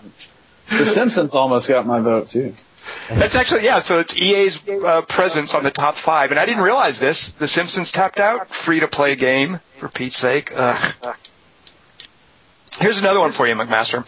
Uh, on uh, worldwide smartphones, the the installed base on smartphones, these are the operating systems, like in terms of what percentage of the, the market share they have. 54% of worldwide smartphones are running Android. 18% are running iOS. 14% in third place are running something called Symbian, which I only know about from having seen it on the Howard Stern show. I had no idea it had anything to do with uh, with smartphones. Do you know about this, McMaster? Um, Symbian is a little different. No, I'm pretty sure I've seen it on uh, Howard Stern. I, have heard of this. I didn't know. no, I, I, think you're spelling it uh, a touch there. Tom. Master, I know what I know. That's just all I want to say about that. Uh, yeah, I, am sure you do. all right, are you guys ready for my news of the week? Let's get serious yes. here. Uh, this will no longer be news as of, uh, well, actually, it's a rumor now. It will no longer be a rumor as of next week. Um, but apparently, the next Assassin's Creed is called Black Flag. So first of all, Henry Rollins should sue. Uh, and second of all, it's freaking pirates. Assassin's Creed with pirates. Who in their right mind would not be elated about that? McMaster, are you excited about Assassin's Creed with pirates? How can you not be? I mean, people say what you will, but uh, yeah, a pirate theme for that game would be fantastic. And just fleshing out that naval combat stuff. Uh, I'm so looking forward to seeing what they do uh, with that. Now we don't know for sure. It is in the realm of rumor at this point, but uh, Kotaku posted someone's snapshot. It looked like it was taken in the back room of a GameStop or something of a, of a promotional poster. Um, but if you go back even f- further, there the rumor has emerged. I love this one. Uh, someone on Reddit was sitting on an airplane, you know, just flying somewhere, and he looks over at the lady next to him working on her laptop, and she's working on a PowerPoint presentation that mentions Ubisoft's lineup for, for the coming months, and what caught his eye was the reference to something called Assassin's Creed Black Flag. So he immediately goes to Reddit and writes, hey, some chick on the airplane was uh, doing this. Uh, so there, there was kind of a little marketing leak in the sense of someone just working on something on an airplane, and it let word get out about uh, Black Flag. So that's great news. That is the next Assassin's Creed. Presumably it'll be out this holiday season. We don't know for sure. Maybe we'll hear more about that next week. But uh, Assassin's Creed with pirates. Can't go wrong with that. Uh, Ian, are you an Assassin's Creed dude? I haven't really gotten into it. Everyone, they always sound so uneven uh, when people yeah, oh, tell yeah. me like and like the last one, you almost made me want to play, but when you said it took six hours to get good, I just don't have six hours at this time. Oh, says the guy who's a Metal Gear Solid fan. Oh, they, they they they put lots of interruptions, but there's like a little, there's like 15 minutes of good, and then you get a uh, jumble of words. Yeah. Yeah, I like how suddenly you're all picky about the time you spend. uh, all right, well, let's get to some games of the week, McMaster you've already let slip on this podcast today that your game of the week is not World of Warcraft. I find yep. a little hard to believe. Uh, what could you possibly have chosen, given your newfound uh, love? Well, I guess rediscovered love for World of Warcraft. What could you have possibly chosen this week for your game of the week, if not World of Warcraft? Uh, well, it's not far from World of Warcraft. Uh, StarCraft 2 Heart of the Swarm beta I've been playing in some of my uh, downtime, and uh, it's kind of interesting, but it's hey more StarCraft 2. First of all, I, I find it a little unfair that you're already playing this like Like I think you and I should start on an even keel when the game actually comes out. Oh, no, no, I don't think so. we didn't start on even keel in Age of Empires 3, did we? Well, even keel, given you know, I, I've maybe got a little bit more, slightly a little bit more of a background in it than you, but uh, Oh yeah, yeah, just a touch. all right. Um, So tell us about it. What uh, it's adding new units to all the races? Is that what you're fiddling with?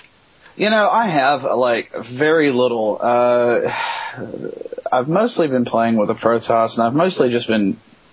And the reason I haven't fiddled too much with the new units is they've added a new mode uh, to matchmaking where you can play against AI, and it's actually uh, set up quite like their standard matchmaking, where you play a few games against the AI for it to guess your. Uh, you know, difficulty level, and then you continue to play, and whether you you win or lose, adjust the difficulty as you go.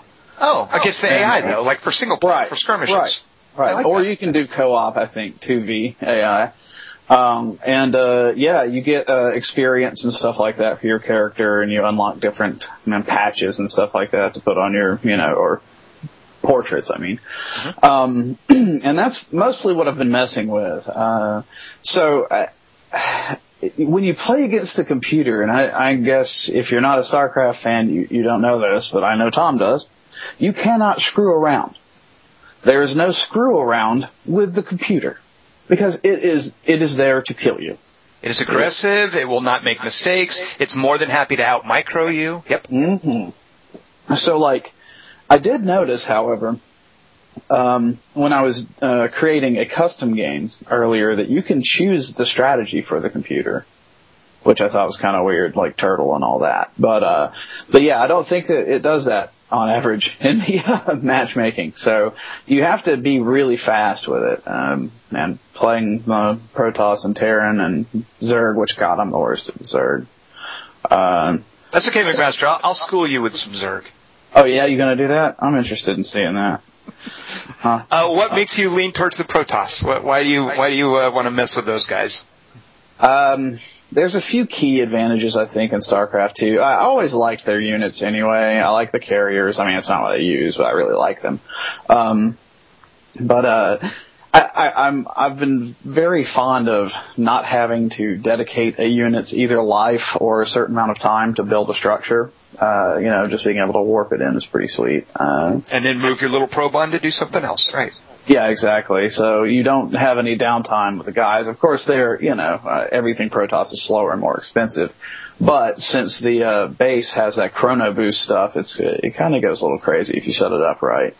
Um, and just kind of like uh, set up a hotkey for all your bases. You can sit there and chrono boost a ton of stuff just over and over again. And um, yeah, that that kind of thing really. Uh, I like Void Rays a lot. I like, uh, you know, it's hard to argue with a lot of their troops actually. Can you tell me anything about the new Protoss toys? Do you have you noticed any of it or fiddled with any of those Uh, yet? I really haven't. You know, I mean, the only ones I've looked at is the uh, is the Terran has uh, the Reaper mine, like a bunch, or the Black, or the Widow mine, I think actually, something like that.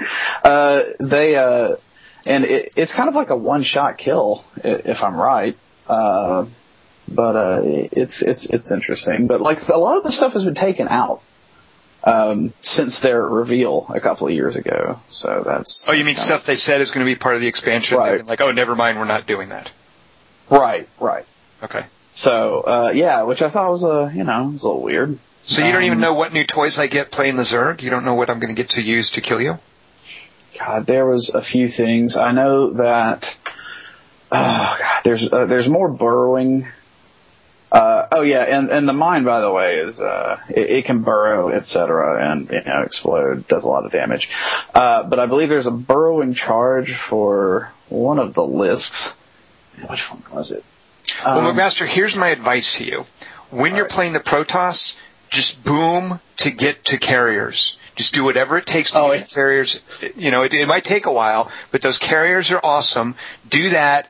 And you know what? I don't even worry about any sort of Zergling rush. I'm probably Oh. going to be going to Ultralisks. So you just go straight to carriers. I'll probably be going to Ultralisks. I can't say for sure. So that's my advice to you. Just take your time to get some carriers out. As the Zerg player, you know, I'll probably be doing some long-term strategy as well. So you're going to be fine. I will probably leave you alone long enough for you to get your carriers out. So that's my advice, my strategy advice to you, McMaster. Yeah, uh, yeah. Oh, okay. Well, here's some new units for you. Uh, the Viper is a new support unit. For Zergs? Yes, and it uh, converts. Oh, does some crazy stuff. Actually, it converts life into uh, da- or damage into life if you can like eat buildings. It looks like. Okay. Um, I like. Creates cloud for 14 seconds that it reduces attack range of ground units in its melee range. That's pretty sweet. I'll be Uh, using that on your little. Uh, what are those little tripod things that the the ranged units for the Protoss? What are those called? Not Reapers. What are, they're like little weird tripod robot kind of things that shoot. You, you're, uh, what are they called? I know they have They, they can teleport. They can. Uh, Ian, help us out here, Ian. Something. Oh no, I, I don't know.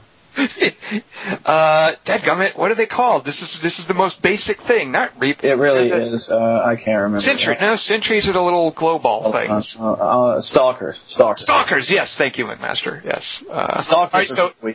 McMaster, if you want to make Queen, Queen of Blades? Hey, Ian pulled out a StarCraft reference. Very good, Ian. uh, so the the beta is is anyone who? How do you get to play the beta, McMaster? How does that work? Um, I think they opened it up to a lot of people anyway, but I uh, pre-ordered the collectors because I like their collector's edition. Oh, what do you get with the collector's edition? Um, let's see. You get like a World of Warcraft pet, I think. Uh, but you get like a bunch of. McMaster, I'm on to you now. That's the only reason you're freaking into this is to get whatever No, I like Protoss zealot World of Warcraft pet. McMaster, you're Kung Fu you're so Panda. transparent. Oh yeah. Oh. How how dare you insult my uh, devotion to Sarah Kerrigan's cause? Uh, Just look that name up. You don't even know who that is. You just care about the exactly. Warcraft pet. Oh, good. uh, no, no, you get uh, you get all sorts of stuff, uh, you know, but it's all like kind of goofy, really. I, I just like their boxes. Yeah, for boxes, the, and the code in them that gives you a World of Warcraft pet. Oh, for God's sake! Yeah, I mean, whatever. Just for that, McMaster, I cannot wait to shellac you in uh, Heart of the Swarm. When when does this come out? It's not till like mid March, right? Yeah, well, you got like two weeks, uh, a little under two weeks now, three twelve. I don't even need to practice, McMaster. I'm not going to pick it up until it's actually out, and then you and I are going to have a game, and I'll give you the what for at that point. Oh no. Uh, you, you don't you don't do RTSs? Is that is that part of Well, your- I, I used to, like, when I was younger, then I kind of burned out on them. And uh, when, uh, this may sound silly, but like, I was so into Warhammer 40k Uh-huh. that when, when, um, when StarCraft 1 first came out, I was like, it's, it's, it's Warhammer 40k, and I kind of turned my nose up at it back then. Now I'm much more even keel and accepting, but, uh, You were like me with Metal Gear Solid, turning up his nose at this fake Snake Plissken. that's right. It's like, You're like, I prefer the original source material, not this derivative crap. Yeah. yeah, and you then affix your monocle more securely when you say that. Right. that's right. Uh, well, Ian, come on in. So uh, the the irony of StarCraft, and back me up on this, McMaster, if you agree. As a multiplayer game, it's incredibly brutal. It's really finicky, very competitive. But say what you will about the single player campaign, it's real accepting to just get in there and dink around and level up and choose upgrades. Like like Blizzard, as they normally do, has pulled off this this amazing combination of casual friendly and hardcore addicting. Wouldn't you agree with that, McMaster? Yeah, absolutely. I mean, and StarCraft 2 specifically, being able to play uh, a wide range of AI and uh, just being able to play around with Yeah. all the cool units and stuff, it, it's it's a really good experience. It's just it's a very frustrating experience if you want to take it beyond casual. We'll put it that way. That's All my that, my business partner's like that. He uh, he takes his StarCraft very seriously to the point of he doesn't switch armies because if he was playing something other than I think it's the Protoss, it means he'd be not practicing his Protoss game. Ian, whatever you do, if you ever want to jump into StarCraft 2, do not play with your business partner. Uh, no, no, no. He he uh, he played until I think he reached you know the top ten or five percent of players, and then he just said he finished the game, and that was uh that was his end game attitude. Uh, all right, so uh, McMaster, uh, that's you're basically our, our resident Blizzard fanboy. World of Warcraft last week, StarCraft 2 this week. Next week, uh, you'll probably be discovering this cool new thing called Diablo 3. Oh yeah, no. I, you know, that's the problem I have with Blizzard is they produce such good stuff, but they don't make anything new. So it's almost kind of boring to talk about Blizzard stuff a lot of the time. There's nothing ever. It's it's you know I don't know. And, it, and it's it's real easy to just sort of fall into it. You know, uh, enjoying yeah, a Blizzard oh, yeah. game, enjoying a Blizzard game is like falling off a log. it really is. It, it's like it's like uh, starting smoking again or something. You know, it's like you go, oh god, you know, uh, this is awesome. I love smoking, but man, I really wish I hadn't. Uh, yeah, it's like I I only play Blizzard games when I drink. yeah, there you go. Yeah. I'm oddly immune. I played 10 days of World of Warcraft and I really enjoyed it, and then I stopped. Uh, Ian's like one of those guys who can't commit to smoking also. He's like, oh, what's the big deal with cigarettes? I'll smoke them for 10 days and then I'm done. What's the matter with you, Ian? Well, it's because like uh, I, I think I was uh, hitting some wolves for their meat, and uh, I only had 45 minutes to play, and I didn't get my, all the meat I needed for the quest. And this little voice in my head said, you know, there's a designer who could move the slider just a little bit to the left, and then I could have finished that quest tonight. And then it just all the pressure just sort of drifted away. And I said, and I went to the big city and I saw everybody playing. All this is cool. And then I was done. Uh, McMaster, you can tell that Ian is completely a non-MMO player. The way he says, "quote hitting some wolves for their meat." well, right. Either that or just I don't know. Is that what everybody does? Something deeply hidden there.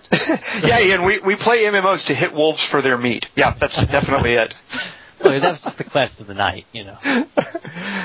Uh, all right, Ian. Well, congratulations. You know what, Ian? I feel I feel the same way about sports. I'm so glad I'm not into sports because that would just be that much more time. That would be that much less time I would have for things that I actually like. Uh, I, I think you're, you're probably there's something healthy to you taking that approach to Blizzard in general and MMOs in specific. So well done. Well, I do like listening to how people talk about them.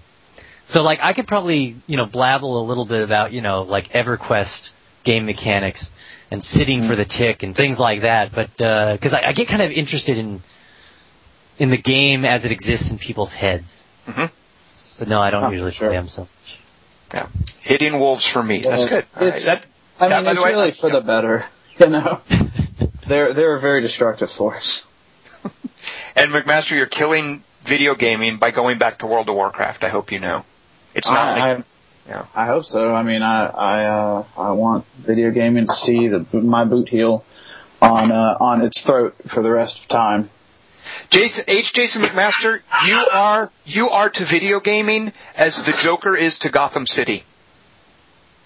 I was uh, I was making like a, a, very very specific 1984 reference, and you call me the Joker. Well, I mean, I like the Joker, but you could have you could have gone Orwell. Yeah, sorry, I don't I don't do Orwell. I'm, oh my. Let's talk about Ian's game of the week. I can't wait to hear this. Ian, what have you? T- you know what? Let me get mine out of the way real quick.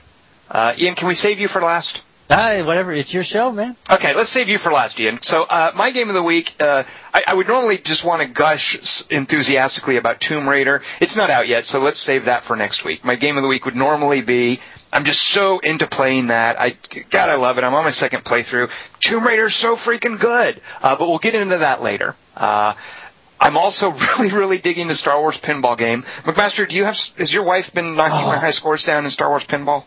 Not yet, but Good. that reminds me. Thank you for reminding me, Tom. That's exactly what I needed to do. Sarah, there's new Star Wars pinball no, tables. Shh, shh, you need to go hit it. You need to destroy Tom's store as quickly as possible.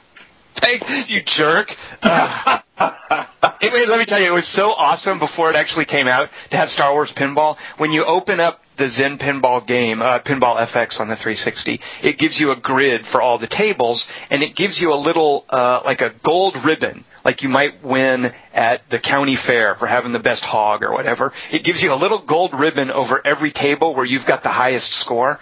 So there were like, you know, four days of sheer bliss where every time I went to play it, every single Star Wars table, I had the gold ribbon simply because it wasn't out and nobody else I knew had been playing it. So I'm kind of loath now to go in and boot it up and, and see that probably some jerk has stolen my gold ribbon. And now that you've told Sarah to play, I will never get those gold ribbons back. What What's even better, Tom, is that Yeah. her Xbox is still packed up, so she's going to have to use mine. Oh, it's so delicious. It's Wait a minute, so- not your gamer tag. Your wife Oh. can't use your gamer tag. Oh yeah, yeah, no, it's delicious. It's Okay, delicious. McMaster, your your yeah, your gamer score now, McMaster, is completely invalid. It gets an asterisk on it from in in perpetuity. You It's have not an asterisk too. You have an asterisk too. No one's no one's accepting that Why do I have an asterisk? because you always bring up your uh your debug unit. You always bring it up whenever you talk about your gamer score. You always have to bring that up. It's like you feel slighted by the debug unit. Okay, you know what? Fair point, McMaster. My asterisk means that my score should be higher. Your Oh. asterisk means that your score should be lower. Fair point. uh, let's see. Another thing I could mention, but I'm not going to. Uh, well, that I could bring up as my game of the week, but I'm not going to. Brutal Legend just came out for the PC. It's Yeah. been so much fun to dive back into that.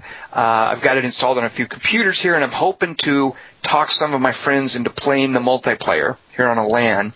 Uh, we'll see how that goes. Um, but what I'm going to pick for my game of the week um, it's kind of obscure. I don't know that a lot of people dig these games. They're kind of dry in a certain way. Uh, there's a series of JRPGs called uh, Etrian Odyssey, um, and the fourth one just came out. Uh, these are very, uh, I want to say, grind heavy, and I don't necessarily mean that as a bad thing, uh, but you basically have to grind a lot. Like you have to go through some of the same dungeons and go to different crannies, and sometimes you're going to have to back up because you can't get as far as you needed to. So it's replaying a lot of the same areas, uh, and a lot of times you'll come to an area where the monsters are too tough and you're not ready, so you have to go replay another dungeon and do some battles to level your guys up a little bit. Um, so if you can accept that, uh, these games are great for how they they let you uh, and actually force you to. You have to do this. You draw the map as you're playing on the touchpad for the DS. This is one of those rare games that could not work on any other system because it's all about getting the little stylus out and drawing the walls and indicating where doors are and indicating. iPad. iPad. Oh, sorry, I had something stuck in there. Oh, I guess you're right. Well, yeah. But see, the thing is, McMaster, part of what makes it work so well on the DS is that you're you've always got the map open in front of you because of the twin screens. The iPad could do that, but I think it would be a bit more challenging. It's kind of like playing with a, a pad of graph paper open next to you. Uh, and I guess the iPad could split the screen. Well, so right, yeah, it could just do it, except much bigger and easier to see. Um, or hey, the Wii U could do it. Okay, so there's only three systems these games could work on. you have a point. Uh, but one of the things I love about these these games is they can be very challenging. Uh, the combat can be really tough, especially if you're pushing into areas that you're not quite ready to get to. But for the most part, these are what I like to call uh, low brain power games, and they are perfect for like listening to a podcast. Or there are very few games that qualify for this watching a crappy movie. Oh, So I recently watched all freaking three hours. I had no idea it was a made-for-TV movie that was three hours of uh, Stephen King's Langoliers. oh my God! What were you thinking? I did that like a year ago because I was on this kick, and oh my God, that is the worst movie. Yeah, it is awful, isn't it, McMaster? And It's three. Oh. It's three filler-packed hours of awful. Uh, Okay. Yeah, exactly. Okay.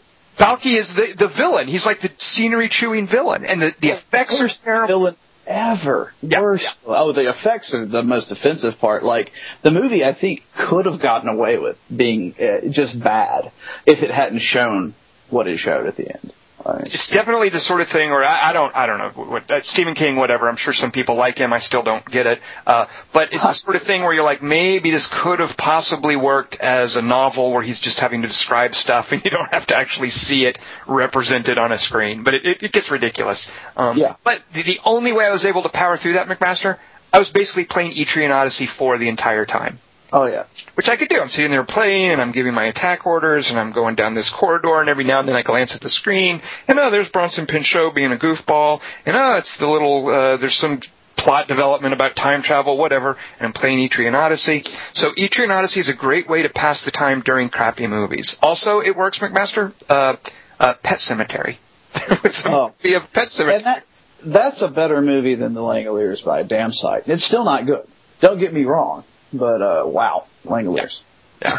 Uh, Uh, one of the things that uh, I would say about Etrian Odyssey that someone expressed. Uh, so we've had a fella on the podcast named Rob Harvey before. He posts as a chaplain on our quarter to three forums, and in discussing Etrian Odyssey, he compared it to the Monster Hunter series. And the moment he said that, I was like, what? Not really. Why do you say that? But then he explained how in Monster Hunter, what drives you forward is that every time you're killing a new monster, you're getting new materials that then translates into new gear for your hunter. So killing a monster, basically, it doesn't drop treasure, it lets you make new treasure. Uh, and there's something similar, and this was his point, in Etrian Odyssey, where when you kill new monsters, they drop new materials, and the way Etrian Odyssey works is you take this material and you sell it to the vendor. But you don't just get money for it. I mean, you do get that. But the, ven- the vendor keeps a stockpile of everything you've sold him. And that stockpile determines not only what you can make, but how many pieces of that particular item you can make and how much you can craft it up to be a better item. So when you're going out, it, it's very much like Monster Hunter in this sense of, hey, I'm going out into these dungeons, I'm farming them for materials, I'm bringing them back to base, and then from this stockpile, I'm outfitting my party. Um, uh, and another thing that struck me in Etrian Odyssey, uh, it's a party-based fantasy RPG. Uh, is every fantasy RPG based on this model of tanking, healing, and DPS? Almost all. Man, I, mean, I couldn't think. I mean, it's just so bald here. It's just, it's so clearly that's all you're doing. I mean, I've got a tank, I've got my one dedicated healer, and then the other three are just straight up DPS classes, and that, you know, it's efficient. Yeah. It gets me through the the encounters. I, I just don't know that there's any other way to play. I mean, you can alter, you can choose, you can make different choices for who's doing your DPS, for how you're tanking, that sort of thing. Um, but it's just, it's just so familiar. Uh, I guess you have to go really far off the beaten path to get away from that, like World Ends with You or the Mario and Luigi or um, RPG games. Ni no Kuni uh, is yeah doesn't really. Best I don't understand. You're just talking baby talk. What was that? Uh, oh well, let me let me. Uh, how do you say it? Uh, Nuki Nuni Kuni something. Oh yeah, yeah, I, right, right. Wrath of the White Witch. Yeah. I think right, it's right. pronounced Kanye no Koni. oh, that could be it. Yeah. yeah. You you kids and your rap music. Uh, uh, I also think like is Ni no Kuni's not party based though, is it? It's party rapper. No, uh, it is kind of party based. You love oh, it is okay. Yeah. Well, what, what, I'm wondering, McMaster, is if if you have because uh, Etrian Odyssey is very much party based. If you have a party, if you're going to be playing with a, a party, is it necessarily going to be uh, tank, DPS, healing? And if you're playing with a single character, you know, you have to come up with some other paradigm. Uh, well, yeah, in that game, your party is that you can switch out at, at any point back and forth ah, between all sorts of different little dudes with abilities, and you, you don't. I mean, there is a sort of, you know, there's a character you want to throw out there if you're getting your butt kicked because he can take more damage. I don't think there's really a healer class at all. Right. Um, and they all just kind of vary back and forth. There might be a healer class, hell, but uh, it just, yeah, it doesn't, it doesn't seem quite as much like the Holy Trinity. Uh, Ian, I don't feel that World Ends with You is mentioned enough on this or any other podcast. it's a good uh, game. It's a I great really liked game. it. Yeah, yeah. Uh, all right, so there's my game of the week, a little Etrian Odyssey, some old school JRPG that would only work. It could only work on three different platforms. Once beyond those three only. platforms, yeah, only work there. Uh, all right, so Ian, that's down to you. What is your game of the week? It's not going to be an MMO. It's not Metal Gear Rising Revengeance. Uh, what does that leave for you? Well, I had to I had to think hard about this one because uh, there were like two contenders. So one that I had played a little bit of and found interesting. The one that was like I played the heck out of it and was the most recent game I finished. So I went which with is, that one. Which is the one you oh. didn't pick? Tell us that one first. The one I didn't pick is a board game called Puzzle Strike. That's a terrible name for a board game. Yeah. that sounds like that's one of those. Isn't that one of the top five free to play games on the iOS? Yeah. That's what it sounds like, yeah. Oh, I guess I never thought of it that way. It's a it's a it's a board game inspired by combining uh, the old Capcom game Puzzle Fighter mm. with um, the deck building mechanics of Dominion. That's weird. That is weird. I'm like, hmm, who pub- who makes this, Ian?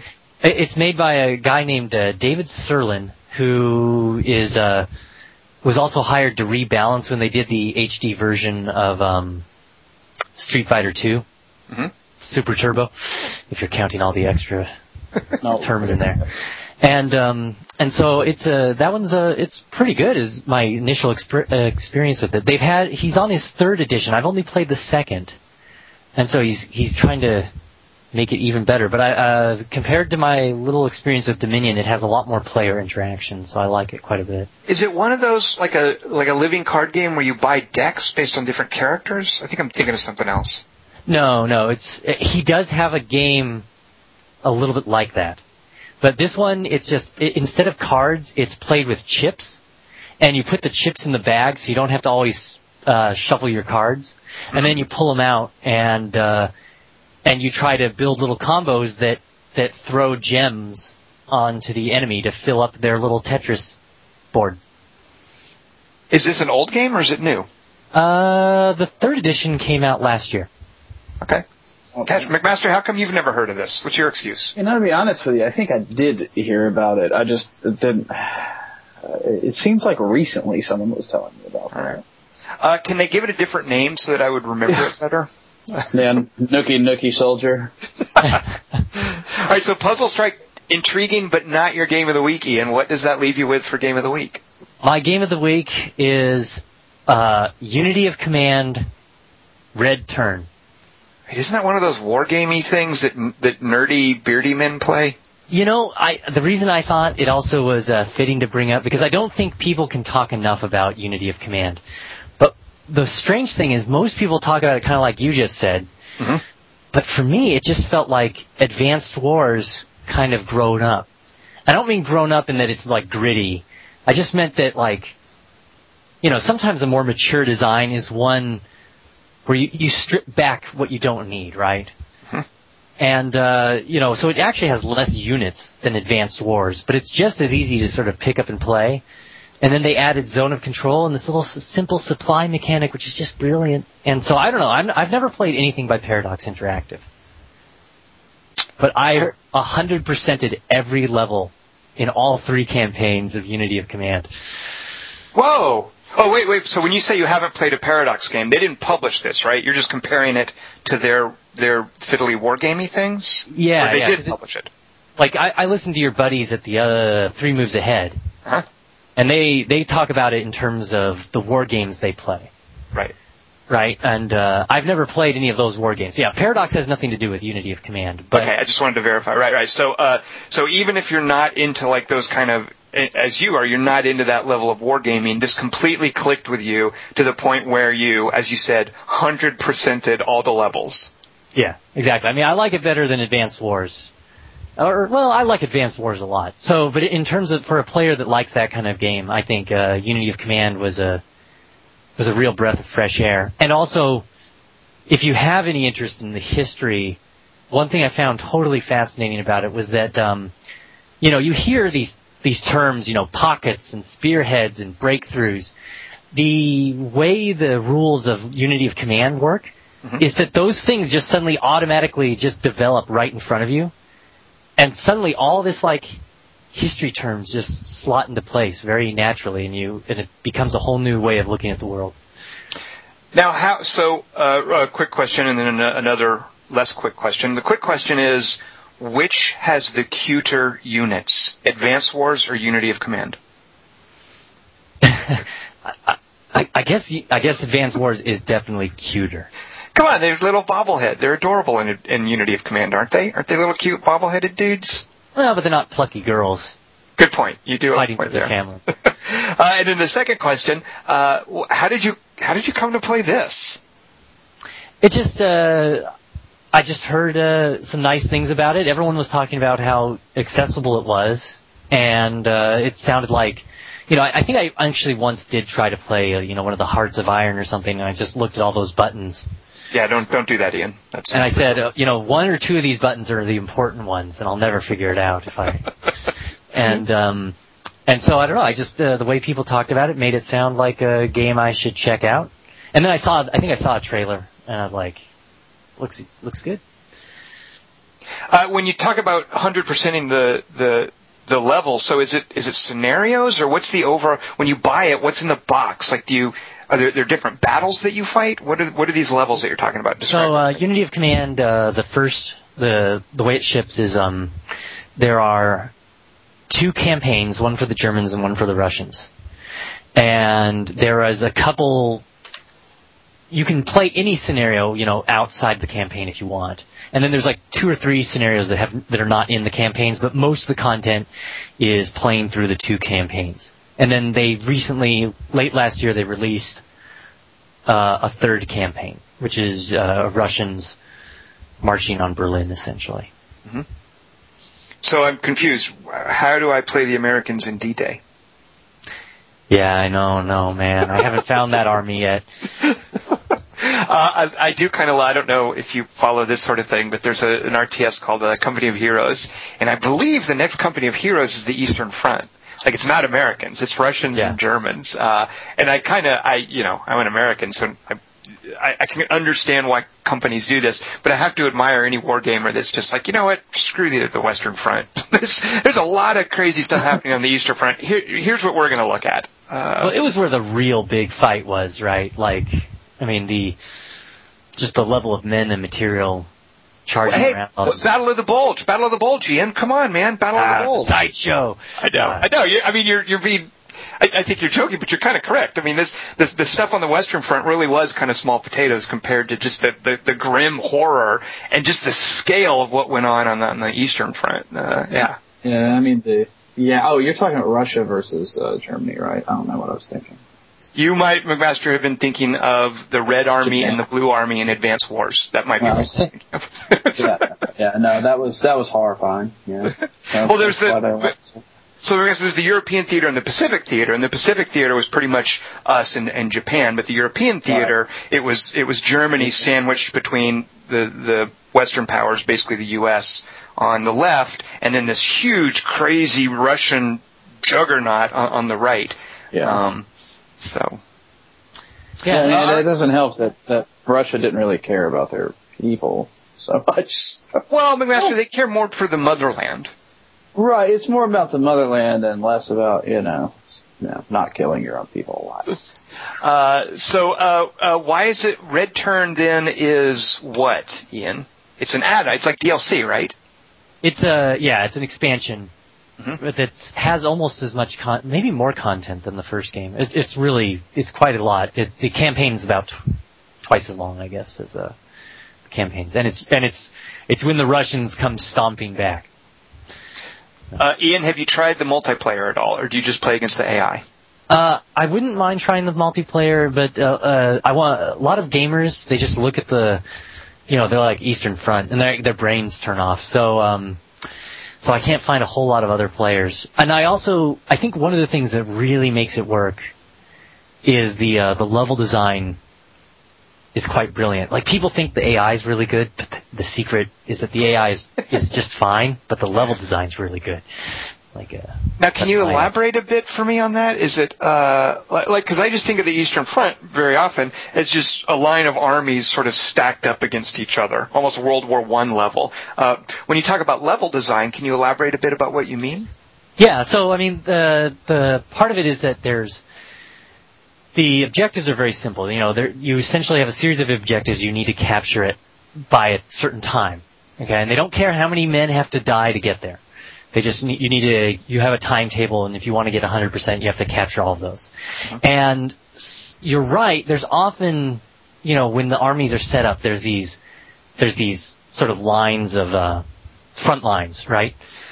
um, which the game handles very nicely. But uh, what happens is there is once uh, you try to find a place in the front lines where you break through, and then a lot of the mobility comes into play. Mhm. Um, because in this game, it's there's no real rock paper scissors. It's sort of there's there's small rocks and then there's really big rocks, and so you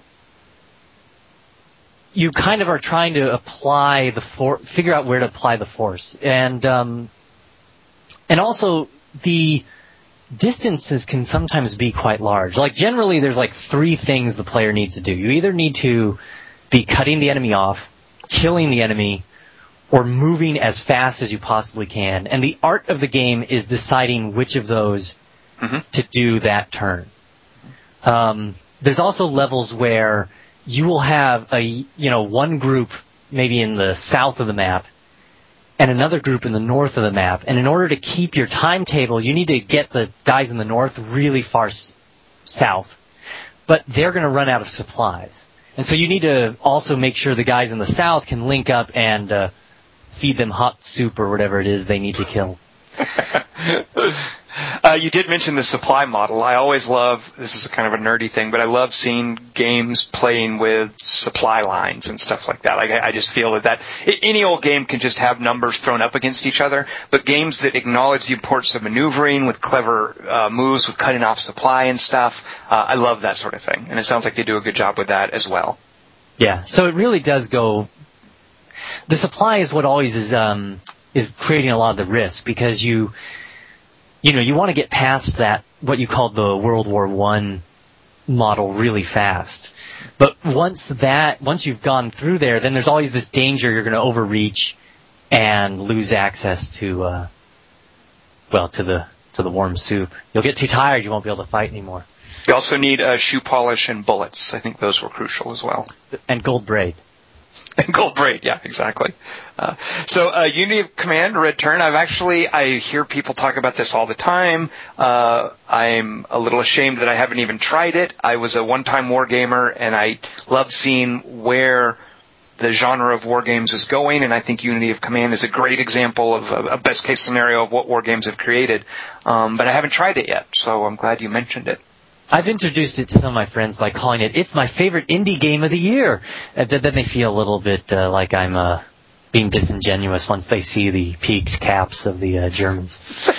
but they're cute little bobble-headed German. Yeah, I, I love it. I, I think it's Yeah. a great, great fun.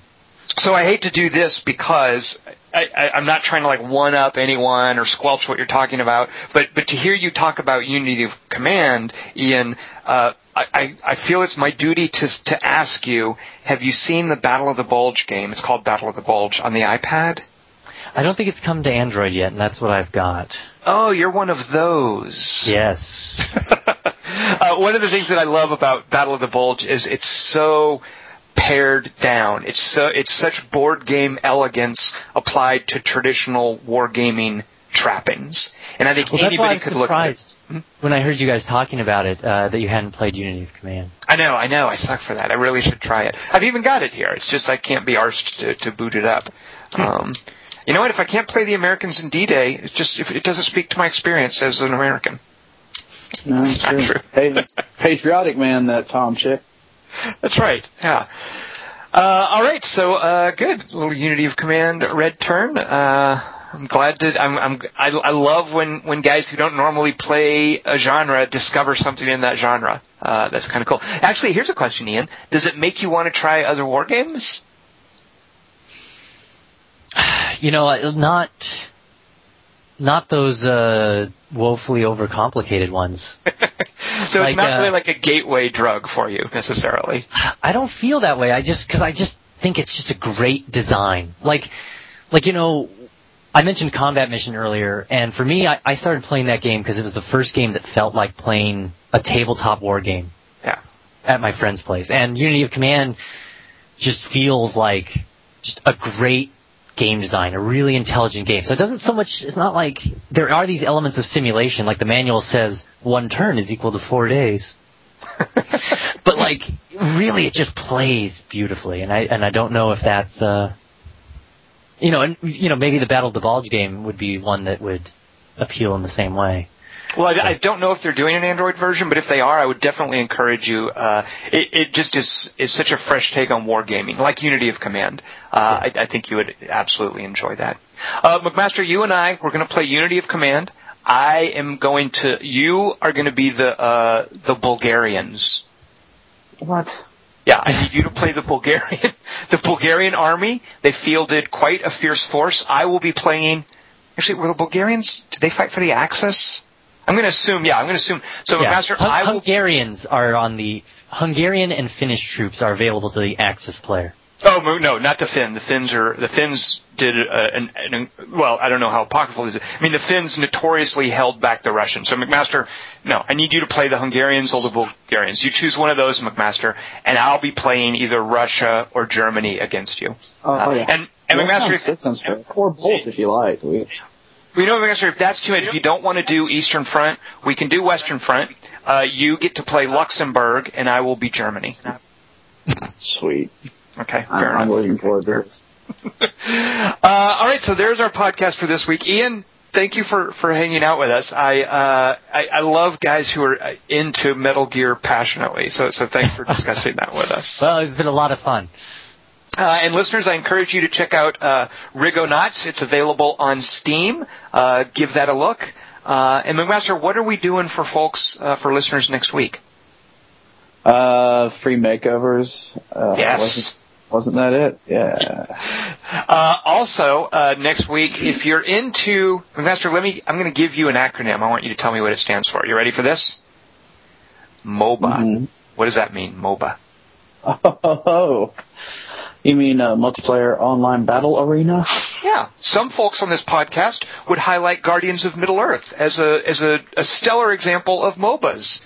Uh, I know at least Oh, one guy. We're going to be talking. Oh, No, McMaster, if you love Guardians of Middle Earth, that's fine. If that's your favorite MOBA, I don't. You know, who am I I to? never, I never said that. You we you all said know it. I'm a League of Legends myself. I know, but you said Guardians of Middle Earth is the best game you've played in the last 15 years. I think that was the specific Oh, language you said. I, I need to go look that up. I know. there are a few other games I might want to reconsider. How Well, much that just- damage does Samwise do? Yeah, yeah. How much does Samwise do on, on one hit, McMaster?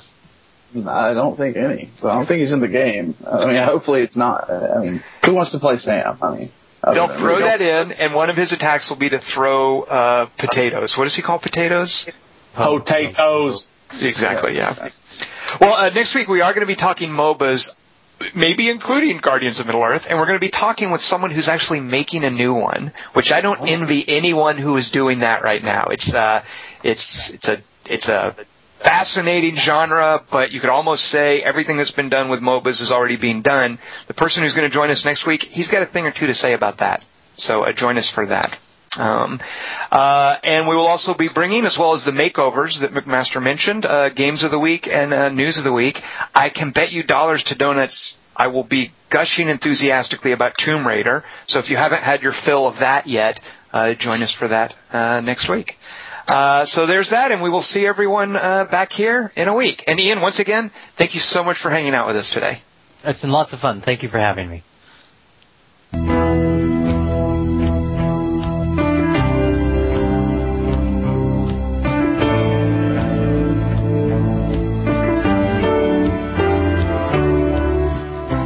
Okay, who here, show of hands, owns this soundtrack on CD? I've never seen the movie. I, I've seen the movie. I, I don't know the soundtrack. I love John Carpenter. Uh, I mean, Ian, Big Trouble I just, China. I, I can't get over it. Ian, I, can I disinvite Ian from the podcast? What the heck? Ian, you're a Metal Gear fan. That's like me saying, uh, I, I don't even know what that's like me saying. I'm, I'm completely at a loss. You've never seen Escape from New York. I, I once admitted to never seen Top Gun, and that's how I realized I might, in fact, be slightly detached from reality. Well, But see, That's tough, but see, huh? no, that's like, like, yeah, if you say, oh, I'm the biggest Tom Cruise fan in the world, and if you go on a podcast to talk about Tom Cruise, and you're there as a Tom Cruise expert, and you've never seen Top Gun, you have never seen what inspired Metal Gear Solid. I know it's horrible. What's is it? I, I've seen Ghosts of Mars. Oh, you're doing it wrong. see Cocktail? Oh God, Ghosts of Mars. Uh, have you have you have you seen The Ward? No. Good. At least you, you probably don't even know what it is, so you've slightly redeemed yourself. That John Carpenter's last movie. Yeah, it was John Carpenter's last movie. It was a terrible, crappy, no budget horror movie. Uh, with, yeah, so so good. John, John hasn't had a good run. not, not in the last I know, few he's- years. To be fair, though, actually, you know what? John Carpenter directed. I'm getting my horror nerd uh, on here. He directed an episode of, of, of Showtime's Masters of Horror anthology, which is 90% of those things are crappy. One of the few good ones is John Carpenter's uh, called Cigarette Burns. So I think it's the best thing John Carpenter's done in a while. So there's that. Escape from LA is pretty good. Uh, McMaster, shut up. God. Surfing to Disneyland. Yes.